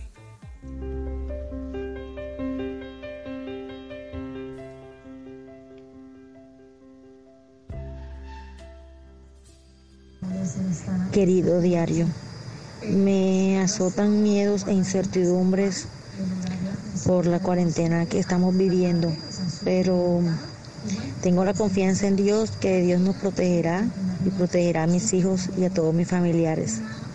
De igual manera le deseo a toda la humanidad eh, que tenga mucha paciencia y esperanza en Dios que Él todo lo puede.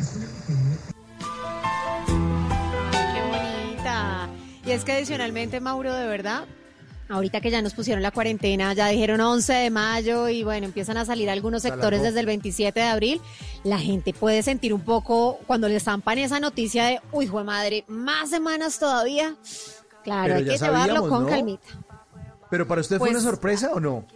No, no, la verdad yo soy en tiempo un poco pesimista. Yo creo que vamos a salir ya bien por ahí en junio. Si Sí, quiere que le diga, pero creo.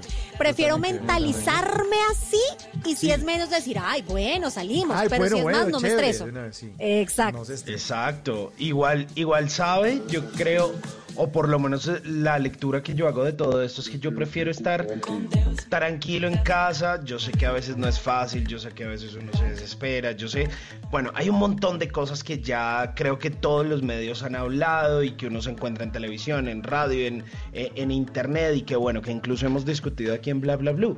Pero yo creo que igual, si levantara la cuarentena el 27, listo.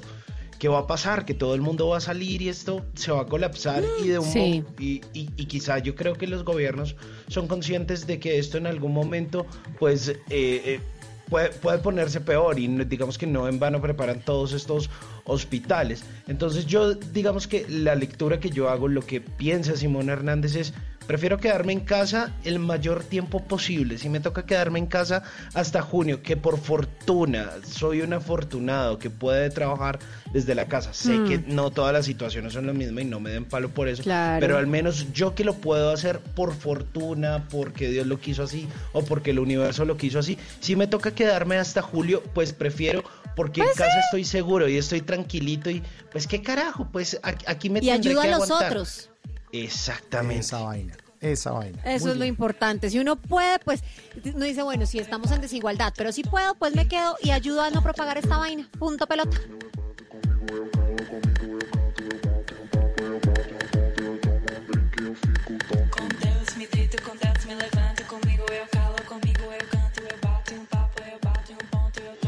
No todas las noticias son malas.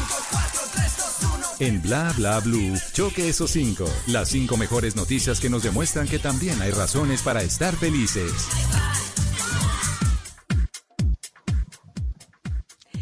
Doce de la noche y 24 minutos. Y choque esos cinco a la una, a las dos y a las tres. No, no, no, no. Digamos que porque es lunes. Digamos que porque es lunes. Qué cosa tan descoordinada. No importa. Choquen la mano izquierda con la mano derecha mientras pasa esta pandemia y celebremos porque no todo es malo. También hay buenas noticias y hoy les traigo las cinco para destacar. Regálenme esas Número cinco. 5. 5, 5, 5, 5, 5. Mire, hoy quiero darle las gracias a la Policía Metropolitana de Bogotá, porque les voy a contar un cuento. Resulta que muchos medios les están dando palo, que porque no están cuidando los negocios, que porque los ladrones se están metiendo en algunos negocios eh, y que lo están haciendo mal y que los están haciendo quedar mal, sobre todo en la zona rosa. Mire, la historia viene por qué, porque todo empezó por un grupo de WhatsApp donde están algunos establecimientos nocturnos de la calle 84 como Lula Shots, como Lío, como Genoveva. Y la semana pasada se dieron cuenta que los ladrones estaban queriendo meterse a los locales para robar equipos de audio, de video, mejor dicho, hasta licor se les querían robar.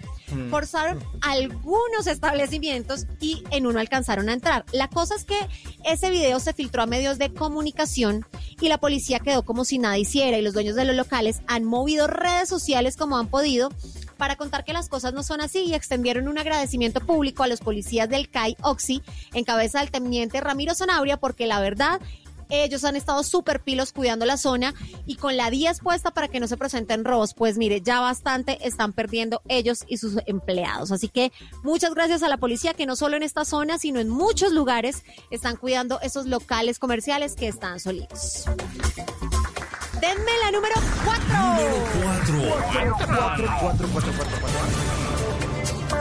¿Ustedes se acuerdan que la semana pasada les dije lo del plasma eh, para tratar pacientes de COVID críticos, del plasma de Ah, los sí, sí, sí, sí, infectados? sí, de la ¿Sí? sangre, sí, sí, sí. De la sangre, listo. yo no les había contado otro avance que, que vi por ahí y mucho cuidado. Estoy contando que son avances en etapa experimental, que están todavía mirando si funciona o no funciona. Pero en España hay unos avances bien interesantes. Mire, me encontré con un estudio que realizó el doctor Gabriel Serrano, que es médico colombiano y CEO de laboratorios CESDERMA en España, el cual reveló que en un ensayo con 75 pacientes afectados por el COVID-19 con cuadros clínicos moderados a severos, demostró que una cosa que se llama lactoferrina es capaz de curar y prevenir la infección por COVID-19 dependiendo de la dosis empleada. Ojo, porque esta cosa está en experimentación. Pues ese ensayo fue llevado a cabo entre pacientes de la ciudad de Valencia y se amplió a otros cuatro pacientes hospitalizados e intubados con signos de alto riesgo.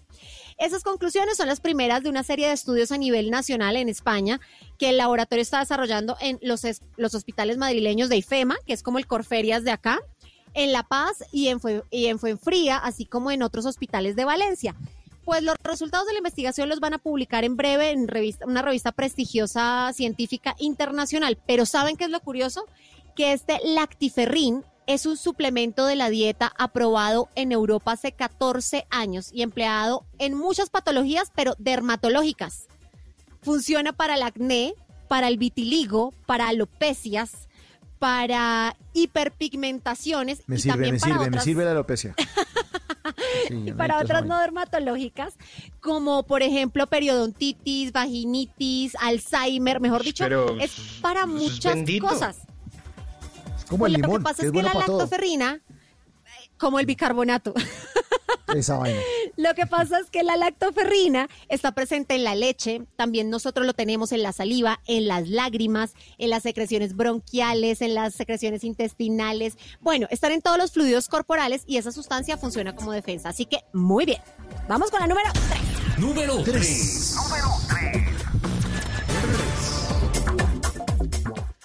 Yo me imagino que ustedes, Simón y Mauricio, han visto cómo están trabajando los médicos en algunos lugares de nuestro país, ¿no? Sin nada. Si en Bogotá están peleando, ¿cómo están? Sí, señor. En La Guajira están mal, en Chocó están mal con sus equipos y por eso hay médicos ayudando médicos. Es una campaña entre colegas para ayudar al Chocó. Pues desde hace unos días un grupo de médicos de las principales ciudades de Colombia viene trabajando en una iniciativa para ayudar a colegas suyos en el departamento del Chocó que no tienen elementos y equipos para enfrentar la pandemia.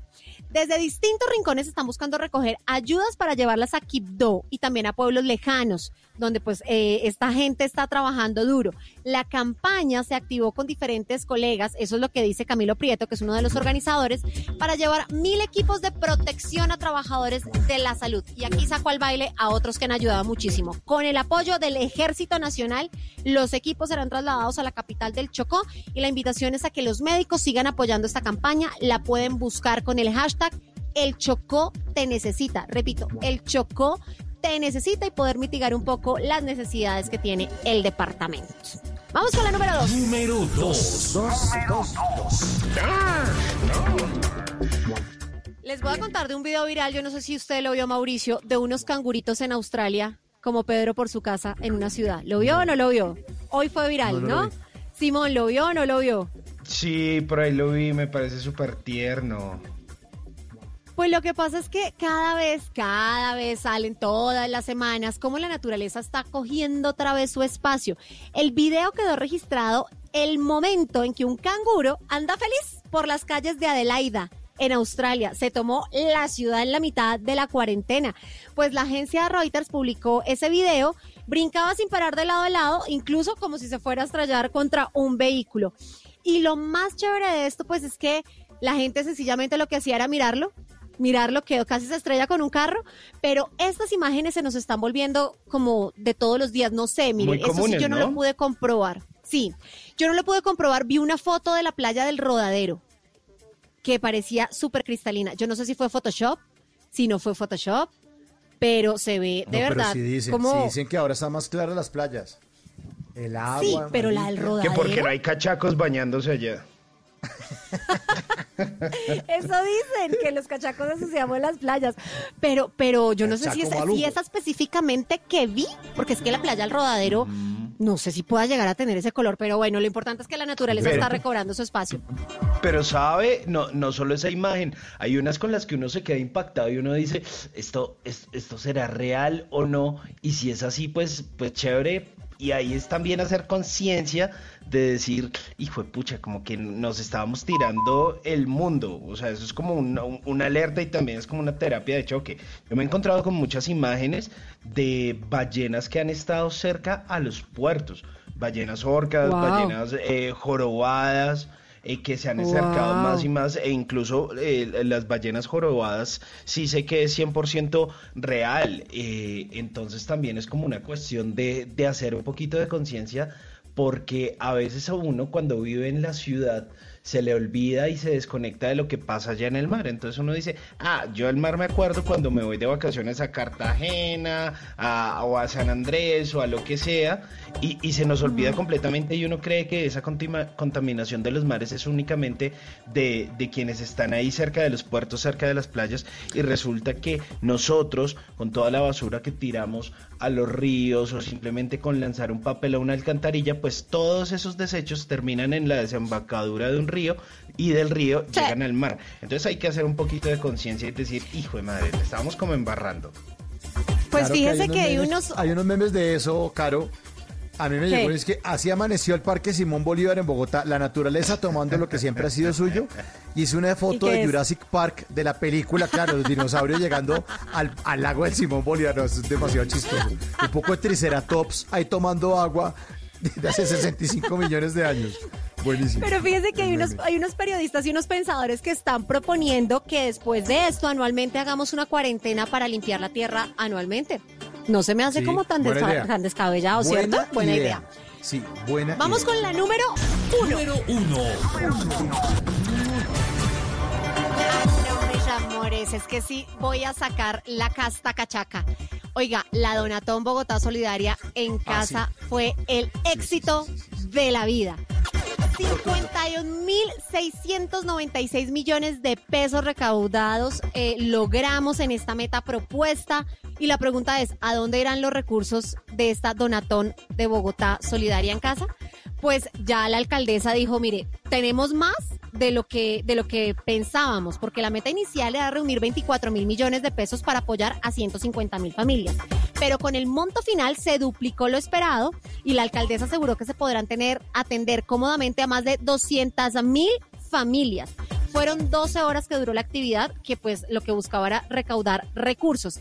De los casi 51.700 donados, 47.800 fueron dados en especie por decenas de empresas y 36.771 fueron aportes ciudadanos. La alcaldesa estaba emocionada, ¿ustedes sí la vieron? Cuando, cuando dio el Sí, anuncio o- o vieron después. Claro, claro. Dijo, miren, Bogotá siempre se luce, Bogotá es un orgullo, Bogotá es un ejemplo y dijo, de esta salimos juntos. Recordemos que la Donatón, eh, eh, pues hace ocho días Medellín hizo otra que logró recaudar 13.100 millones de pesos. Pero pues bueno, les quiero contar una cosa, el Consejo de Bogotá dio ejemplo y empezó, o sea, dio ejemplo desde casa y donaron casi 7 mil millones de pesos. El Consejo de Bogotá.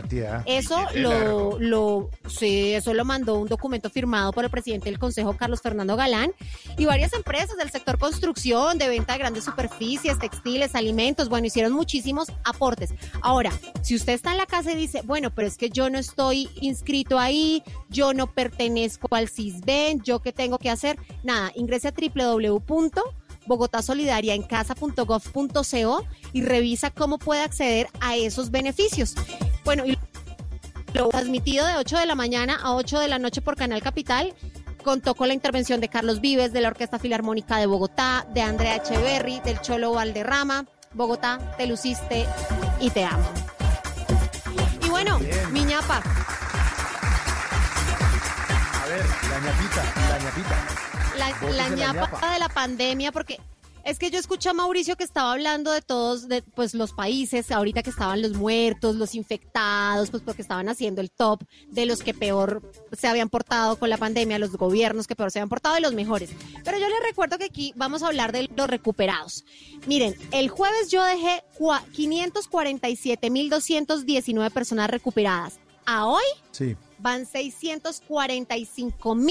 645.779. Casi 100.000 más recuperados, señores. Qué bueno. Así que la esperanza sigue viva. Aquí están las cinco mejores noticias del día. Choque esos cinco porque no todo es malo en esta vida.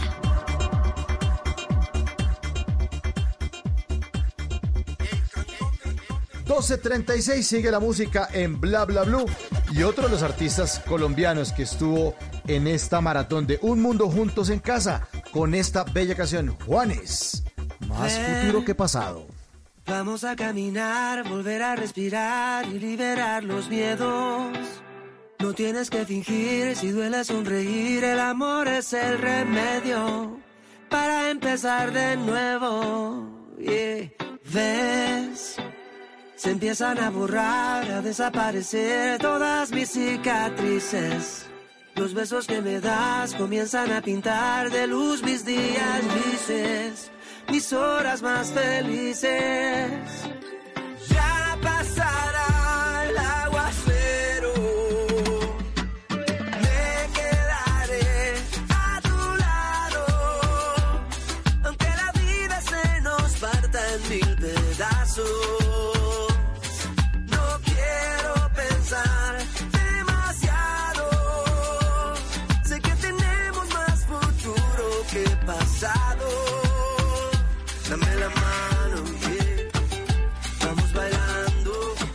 12 de la noche, 38 minutos en Bla Bla Blue. Juanes que estuvo cantando, haciendo parte de ese eh, One World Together at Home, donde hubo un montón de artistas con esta canción que se llama Más Futuro que Pasado, pues ha hecho parte de varias iniciativas. La- el primer concierto virtual que le escuchamos fue el que hizo junto a Alejandro Sanz, luego este, y resulta que el próximo 25 de abril, el próximo sábado 25 de abril, Juanes se va a estar presentando al lado, en conjunto con la Orquesta Filarmónica de Bogotá, en un concierto Wow. sinfónico muy chévere que todo el mundo va a poder seguir con la etiqueta, con el hashtag volverte a ver. Esto va a ser eh, a la hora de Colombia a las 4 de la tarde, pero también... Eso es eh, sábado. tiene- Eso es un Sí, sábado, sábado. eso es el próximo sábado Sí. 25 de abril. Buenísimo. Va a estar súper interesante y además de eso, pues también eh, están tratando de que toda la gente en el mundo se conecte porque aquí en la pieza publicitaria del concierto dicen eh, Miami 5 de la tarde, Madrid 11 de la Genial. noche. Esto va a ser a través eh, del canal oficial de Juanes en YouTube. Entonces va a estar muy chévere porque además de eso van a estar varios eh, directores musicales de la Orquesta Filarmónica de Bogotá como Andrés Wow. Felipe Jaime, eh, como Antonio José Suárez, como el maestro David García. Así que van a haber, bueno, muchas canciones ahí e incluso dicen que Juanes va a cantar como canciones muy colombianas, como Soy colombiano, como Colombia tiene Uy, tierra qué querida, chévere. seguramente la tierra. Entonces, imagínese todo eso en versión sinfónica. Va a estar bellísimo Juanes con eso de volverte a ver. Pues es que yo no sé si ustedes se dieron cuenta lo que están haciendo las orquestas sinfónicas y filarmónicas, no solo la nacional y la de Bogotá, sino varias, universita- varias universitarias se reunieron y sacaron una versión del himno nacional de Colombia preciosa, cada uno desde las casas. Ustedes saben lo que es movilizar esta cantidad de músicos desde sus casas, coordinar y hacer esta vaina y les salió divino. O sea, esto de Juanes va a ser la bomba también. Yo lo que me pregunto es cómo hacen para que se sincronicen las canciones. Usted que estudió ingeniería de sonido, Simón, que pues no la terminó, pero debe saber cómo hace uno para sincronizar eso. Por internet es jodido, ¿no? Que eso Pues les dice uno, dos, tres y ya. Y ya, no, no, porque los audios llegan tarde o no. No, Obvio. pues, pues el, el tema en vivo, si se hace realmente en vivo, creo que es muy complicado porque obviamente complicado. no todo el mundo tiene la misma velocidad de internet y hay una cosa o un, algo, un término eh, en- tecnológico pues para la gente que usa internet y es el te- eh, la latencia. Entonces es cuánto se demora en llegar su señal o nosotros aquí en radio con sonido lo llamaríamos delay. Entonces, al menos yo creo, o por lo menos nosotros vimos en ese One World Together at Home de el sábado pasado, eh, casi todas las versiones donde había multi-instrumentos en varios lugares, todo eso era pregrabado para que luego eso, para que eso pasara por una mezcla y saliera pues al aire bien. Al menos en vivo yo creo que se la juegan y termina siendo muy complicado eh, difícil. llegar a hacerlo. Por eso, por eso aquí ellos lo que hicieron fue enviarlo, los- lo, lo, lo, pues, lo ensamblaron y suena así, suena Sí. precioso y como está en el fondo. Voces, son muchísimas orquestas sinfónicas, filarmónicas y demás. Pero eh, fíjense que yo creo que lo de Juanes puede ser así, mandan todo, lo ensamblan y Juanes Sí. solo canta. Ser. Claro, porque, porque además usted como músico, usted tiene que tener cierta pauta de vez en cuando. Claro, usted tiene, usted tiene una métrica y, y un músico de conservatorio es mucho más exacto y mucho más riguroso. Y entonces le dicen, oiga, eh, toque este instrumento a cuatro cuartos, a dos cuartos, a tres cuartos, que digamos para quienes no saben de música son como ciertas velocidades que les dicen a que lo hagan. Pero no son los cuartos de la casa, veces- no, no. No, no, no, no. No, a no. cuatro Es que cuartos no es que hay que cuatro tocar en cuatro cuartos, es en cuartos el otro diferentes. cuarto, sí. Y tocamos en los Y todos en instrumentos y diferentes hacemos un live. Y hágase usted allá y hágale. cuartos. Ahí nos Sí. Y a mí escuchamos. me tocó en la sala porque es que solamente eran tres cuartos. Y el de la cocina tiene mejor eco y tal. Pero, pero, pero claro, muchos, ha- hacia hay una métrica exacta y unas guías que son las, eh, las mismas partituras, porque para eso estudian solfeo, pues hay, hay unas pautas de donde ellos seguían y dicen, ah, yo entro después del oboe, o yo entro después de- del saxo, o entonces, claro, cuadrar esa sincronía y, as- y tratarlo de hacer No, en vivo y a través de internet es todo un desafío. Entonces yo creo que todo eso va un poco eh, pregrabado, todo, toda la instrumentación y luego sí se meten las voces. Por, en este caso la de. Lo, sí, lo que sí es fácil es que ustedes se comuniquen con nosotros en el 316-692-5274. Si no quieren llamar, ahí están los mensajes de voz que bien son recibidos. Y les tengo uno magnífico, magnífico. Óiganme este mensajito que nos mandan desde España. Ay, qué rico. Hola, soy Germán de Burgos. Joder, acabo de escuchar el programa del 19 de marzo del año pasado. No, perdón, el del 14 de marzo del año pasado. Del Que año vino la tropa de Iván Zuleta. ¡Buah! Menudo fiestorros montasteis. Joder, qué gozada. A los que nos gusta el vallenato, ¡buah! La sacasteis del estadio, como se dice por aquí. A ver, yo vengo escuchando los programas desde el 14 de noviembre, comencé a escucharlos porque yo comencé a escucharlos a ustedes desde octubre más o menos del año pasado. Pero me he vuelto tan fanático a vuestro programa que decidí comenzar a escucharlos y vengo desde el 14 de noviembre y ya voy en el 14 de marzo. Comencé el 14 de noviembre del 2018, que fue el primer programa, y ya voy en el 19 de el 14 de marzo del 2019. Excelente programa. Os lo digo que conduzco más o menos 7, 8, 9 horas al día y todas las mientras voy conduciendo los voy escuchando. Pero este programa ha sido fenomenal, fenomenal. Me encanta, me encantó, me encantó el programa. Los felicito, hacen un excelente programa, me gusta muchísimo. Ah, y es que la vez pasada dijeron que era un revuelto entre pastuso y español. No, no, no. Yo soy cachaquito, cachaco, cachaco, nacido en Bogotá, criado en Bogotá, una parte en Bogotá, otra parte viví en Cota y en Funza. En Funza me casé con mi esposa hace, vamos a hacer este año 28 años. Tengo dos hijos y fabuloso. Un abrazo, muchas gracias, que sigan con ese excelente programa. Chao. ¡Ay, divino! ¿Qué tal el parche de este hombre? Buenísimo. Sí, todos los programas. Ah, ¿qué tal? Ah, el año qué pasado emocionante, en, qué en marzo. En marzo. Y se va, a emocionar más porque le queremos contar a nuestro querido oyente que se va a encontrar también en esos archivos con el especial de los 90 años de la radio en Colombia que hicimos en septiembre del año pasado. El 5 de septiembre del año pasado, la radio en Colombia cumplió 90 años y esa semana hicimos un especial que fue la cosa más brutal porque trajimos a todas las voces más importantes de la radio a nivel periodístico, musical, eh, bueno, eh, los momentos más importantes, registramos los 90 momentos más importantes de la radio en Colombia, los 90 personajes más importantes de la radio en Colombia y tuvimos también éxitos musicales de esos 90 años. O sea que, bueno, ahí tiene trabajo. Siga manejando allá en España, que aquí nosotros le Pues seguimos poniendo spoiler. programas. Sí, para, para, que, para que usted lo siga escuchando. Bueno, don Simón Hernández, cuéntenos, por favor, sírvase contarle a su querida audiencia cómo es ese Ah, no. curso de fotografía gratuita que estoy, que me, me echo, estoy que me encuadro, estoy que me ilumino, estoy que me enfoco. Pues, eh, eh, Mauricio, ilumínese, ilumínese con esto porque va a estar muy chévere para que se aproveche estos cursos gratuitos que tiene la gente eh, de Sony, Sony Alpha, que es como ellos tienen como, como esa división de, de sus cámaras eh, fotográficas. Pues resulta que a partir de hoy, ya 21 de abril, eh, van a tener una serie de charlas de fotografía.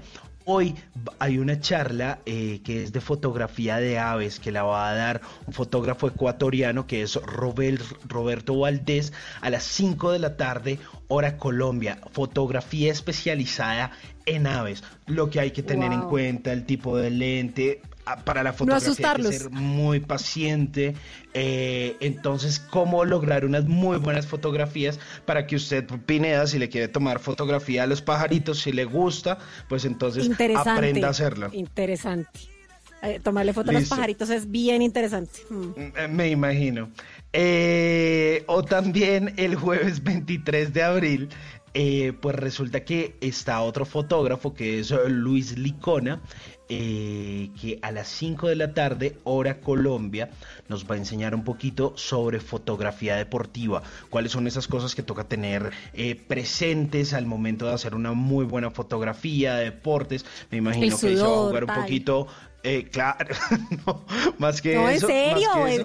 No, pero es que en serio tienen que coger como la expresión del deportista y como pues, si hace fuerzas, eso es la concentración, no sé, todo eso. Eso, eso es importante, pero, pero más importante que eso es saber eh, escoger la luz adecuada y además de eso, el- la velocidad de obturación. Porque como claro, los deportistas están en movimiento, su foto puede quedar Ajá. borrosa si usted no tiene una adecuada velocidad de obturación al momento pues de la captura. Y A menos que usted hay- quiera un barrido. A Ay, menos de que sí, usted quiera un barrido. Ay, no me hablen eso- de barrido, estoy es mamado de echar escoba en esta casa. No, no, no me jodan. No, ya no más. No, no, no. No, es que uno Oiga, ¿y usted ya barrido? No, no, no, no, no, no me jodan más. No, ya no más barrido, gracias. No, no. El viernes barrí, barre uno y vuelve y salen motas debajo. No, no. Salió queso parmesano Ole, debajo sí. de unos mesones. No, barrí y sale el queso después. Ja, ja. Los pedacitos de queso ¿Dónde- parmesano Oiga, sí, yo ¿De no sé dónde dónde llega tan- tanto mugre si uno no sale? No, no, no, no, no, no. no, estoy No, es terrible. Estoy pero, can- estoy pero canso, pero canso, canso, canso. Mire, y el último taller del que les quería hablar es el sábado a las 3 de la tarde, hora Colombia, con Ronnie García. Este fotógrafo es colombiano y va a hablar un poco acerca del revelado, de cómo lograr unas muy buenas fotografías, pero además de eso, cómo, eh, eh, cómo se pueden revelar las buenas fotos o toda esa fotografía eh, tradicional. Ese es chévere. Ese es para Mauricio, que se, que se ha revelado contra barrer tanto. Se ha revelado contra su mujer. Tam- también lo noto un poco revelado contra la lavada de platos. Sí, también, ya uno está mamado. ahí mamado. vamos, Sí. ahí vamos, ahí vamos. Pues Pa' que mire, se revele. eh, sí, revélese, revélese. Pues mire, la cosa es súper sencilla. Si usted quiere encontrarse con estos cursos gratuitos, pues usted puede mencionar o puede encontrar eh, a través de Instagram la cuenta alfa con H intermedia, o sea, A-L-P-H-A by Sony. Eh, raya al piso latin e igual yo ya a través de mis redes sociales a través de mi Instagram arroba Hernández Simón les voy a dejar ahí las instrucciones. Ahí van a dar las charlas en arroba alfa by Sony raya al piso latin y además de eso pues encontrar que ahí en la página eh, www.alphauniverselatin.com con el slash eventos están todos los cursos gratuitos y además de eso pues eh, nada simplemente ahí van a estar los cursos el próximo hoy a las 5 de la tarde el próximo jueves a las 5 de la tarde y el sábado a las 3 de la tarde esos cursos de fotografía gratuita Sigue la música en Bla Bla Blue 1251 para que se pongan felices. Pharrell Williams, Happy en Bla Bla Blue.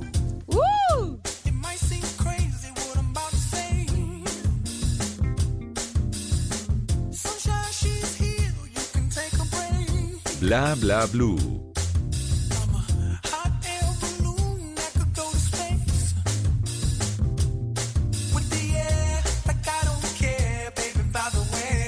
Conversaciones para gente despierta.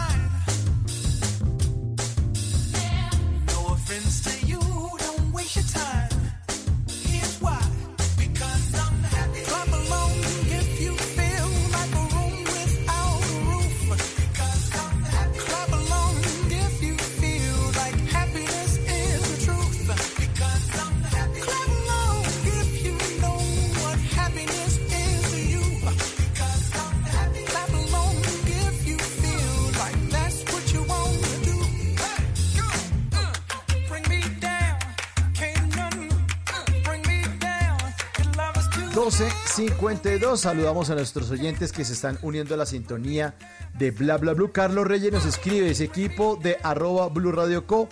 eh, bla, bla, numeral bla bla bla. Es la primera vez que los escucho, Carlos Reyes. Es la primera vez que los escucho. Y realmente qué buen programa para cerrar el día con la mejor energía. Un abrazo, Carlos. Un abrazo, Carlitos. Bienvenido a Bla Bla Blue. Eh, siempre estamos de lunes a jueves de 10 de la noche a 1 de la mañana porque ahora lo escuchamos en la radio. Entonces aquí estamos presentes acompañándolos a todos ustedes. También si le gusta también el programa, recomiéndeselo a un amigo. Y pone postdata, ¿cómo se llama la canción con la que abrieron la tercera hora? Se llama Drinky de Sophie Tucker, pero tranquilo, si no me entiende, ya se lo, lo va a responder su trino en Twitter. Le va a responder el trino y con el link de la canción para que la disfrute. Ahí porque viene metidita en. Exacto, es esa que está entrando ahí. Etiquéteme a mí, viene- etiquéteme a mí para darle retweet. Bueno, para darle retweet, para que la escuche.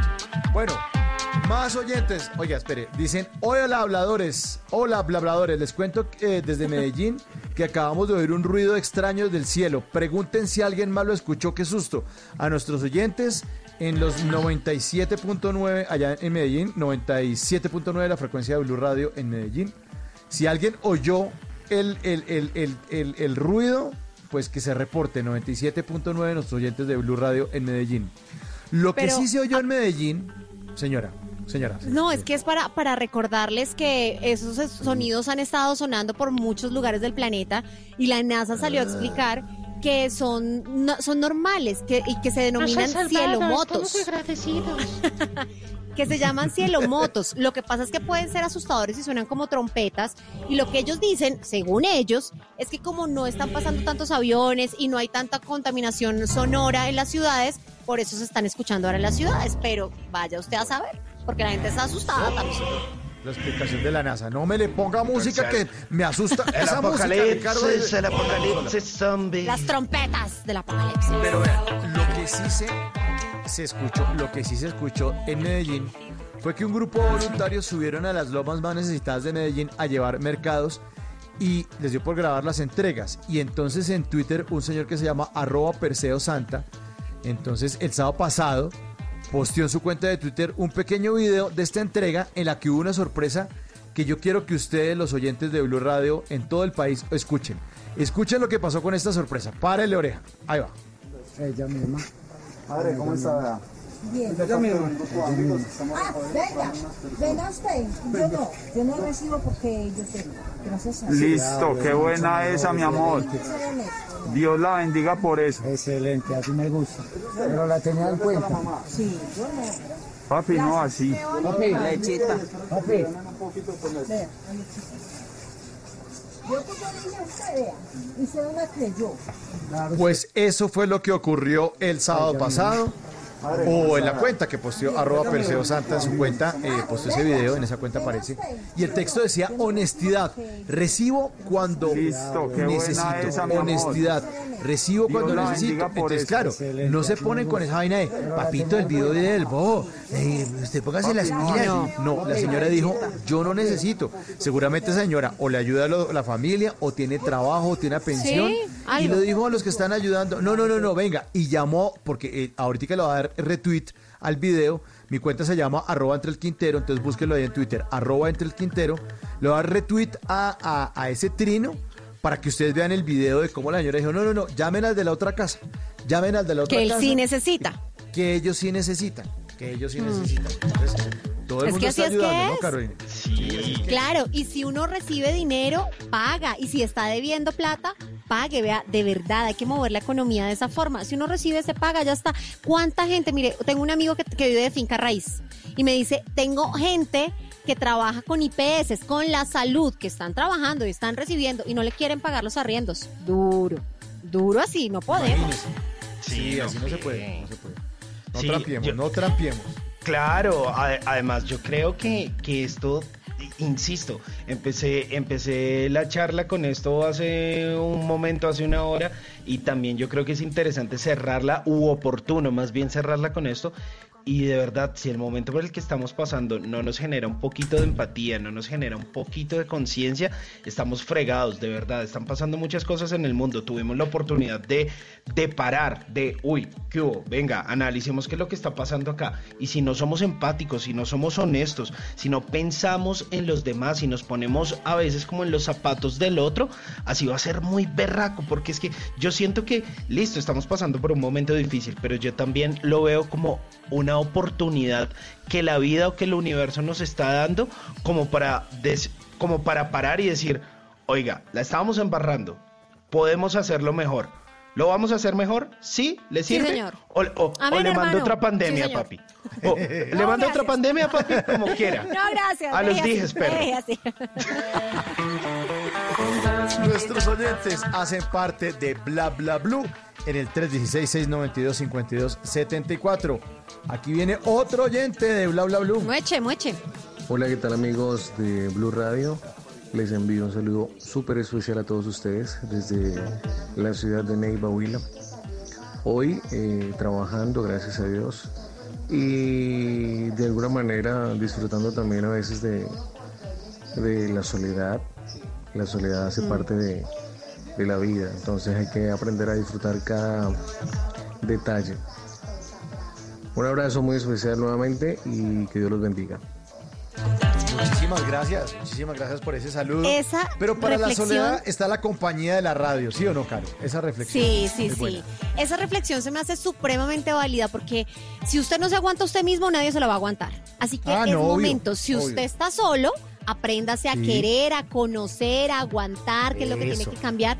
Los espacios para estar solo son maravillosos. Hay gente que le tiene miedo a la soledad y sabe que creo que cuando uno aprende a quererse uno mismo y a querer la soledad, esa vaina también se vuelve adictiva. Porque ya luego Sin uno dice, ay, no estoy tan feliz así, que ya, qué pereza andar con alguien.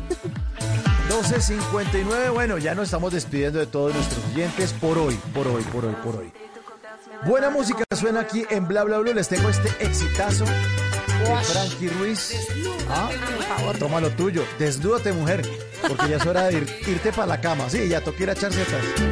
Bueno, no, mentiras, mentiras. Ahorita los dejamos con música blue. Viene la repetición de Voz Populi. Eh, y viene, viene todas las noticias alrededor de las 4 de la mañana. Desnúdate, mujer. Sí, señor.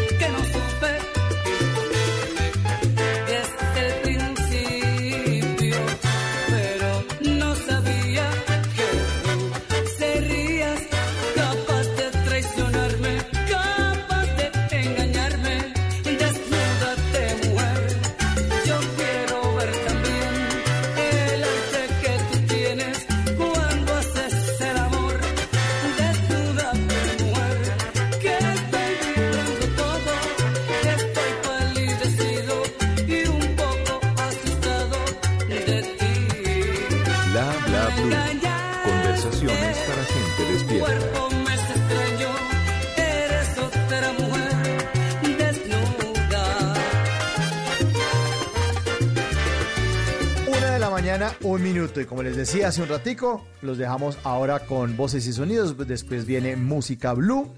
Después viene la repetición de Voz Populi. Más adelante a las 4 de la mañana, don Eduardo Hernández con toda la información desde las 4 en punto de la mañana en Mañanas Blue. Después viene todo el equipo de Néstor Morales con Mañanas Blue 6 AM con todos los analistas, porque para entender al mundo hay que escuchar todos los puntos de vista. Uno, o sea, la realidad no tiene una sola cara y eso tratamos de hacer aquí en Blue Radio. A ustedes muchísimas gracias por su sintonía. Gracias, Carito. Estuvo buena su sección de los cinco. Chévere. Y me gustó la pirinola también. Muy bien. No, pues para eso estamos. Y ustedes saben que si quieren contar lo que están haciendo, cómo están ayudando, en arroba la pinedita me pueden enviar toda esa información porque resulta que ahora también los escuchamos en la radio. Arroba Hernández Simón. Feliz resto de madrugada, señor. Feliz resto de madrugada, que duerman, que descansen. Nos escucharemos ya mañana con muy buena actitud. Mil gracias por todo. Y bueno, nada, ahí estamos pendientes. Quedo de compartirles lo que les prometí de fotografía ahí en arroba Hernández Por favor. un abrazo. Un abrazo, un abrazo. Y un abrazo para nuestro equipo desde el máster. Ahí está Ricardo Acevedo. que. Se llama don Ricardo Acevedo. Viejo Richie, mil, mil gracias por hacer este programa posible. Y a Diego Garibello, el productor. El número 10, el 10, el Diego en la producción. Está ahí sentadito al lado, muy juicioso, el, el que consigue los invitados, hace las llamadas, todo, las imágenes teso, que ustedes ven. eh, un teso, lo que ustedes ven en digital del invito, todo eso lo hace don Diego Garibello solito, papá. Solito, solito. Bueno, y a nuestro invitado, hablando de invitados, a nuestro invitado de la primera hora, don Hernán Orjuela Buenaventura. A Hernán Orjuela, muchas gracias por hacer parte de Bla Bla Blue. A Carlos Arias, que nos estuvo hablando de los 10 aciertos y los 10 fracasos, o los 10, eh, los 10 deslices, o los 10 errores de los eh, gobernantes en esta época de pandemia. Y sobre todo a todos nuestros oyentes, porque estamos aquí para ustedes desde las 10 de la noche hasta la 1 de la mañana. Un abrazo, mi nombre es Mauricio Quintero. Nos encontramos a las 10 de la noche en Bla Bla Blue, porque ahora te escuchamos en la radio. Chao.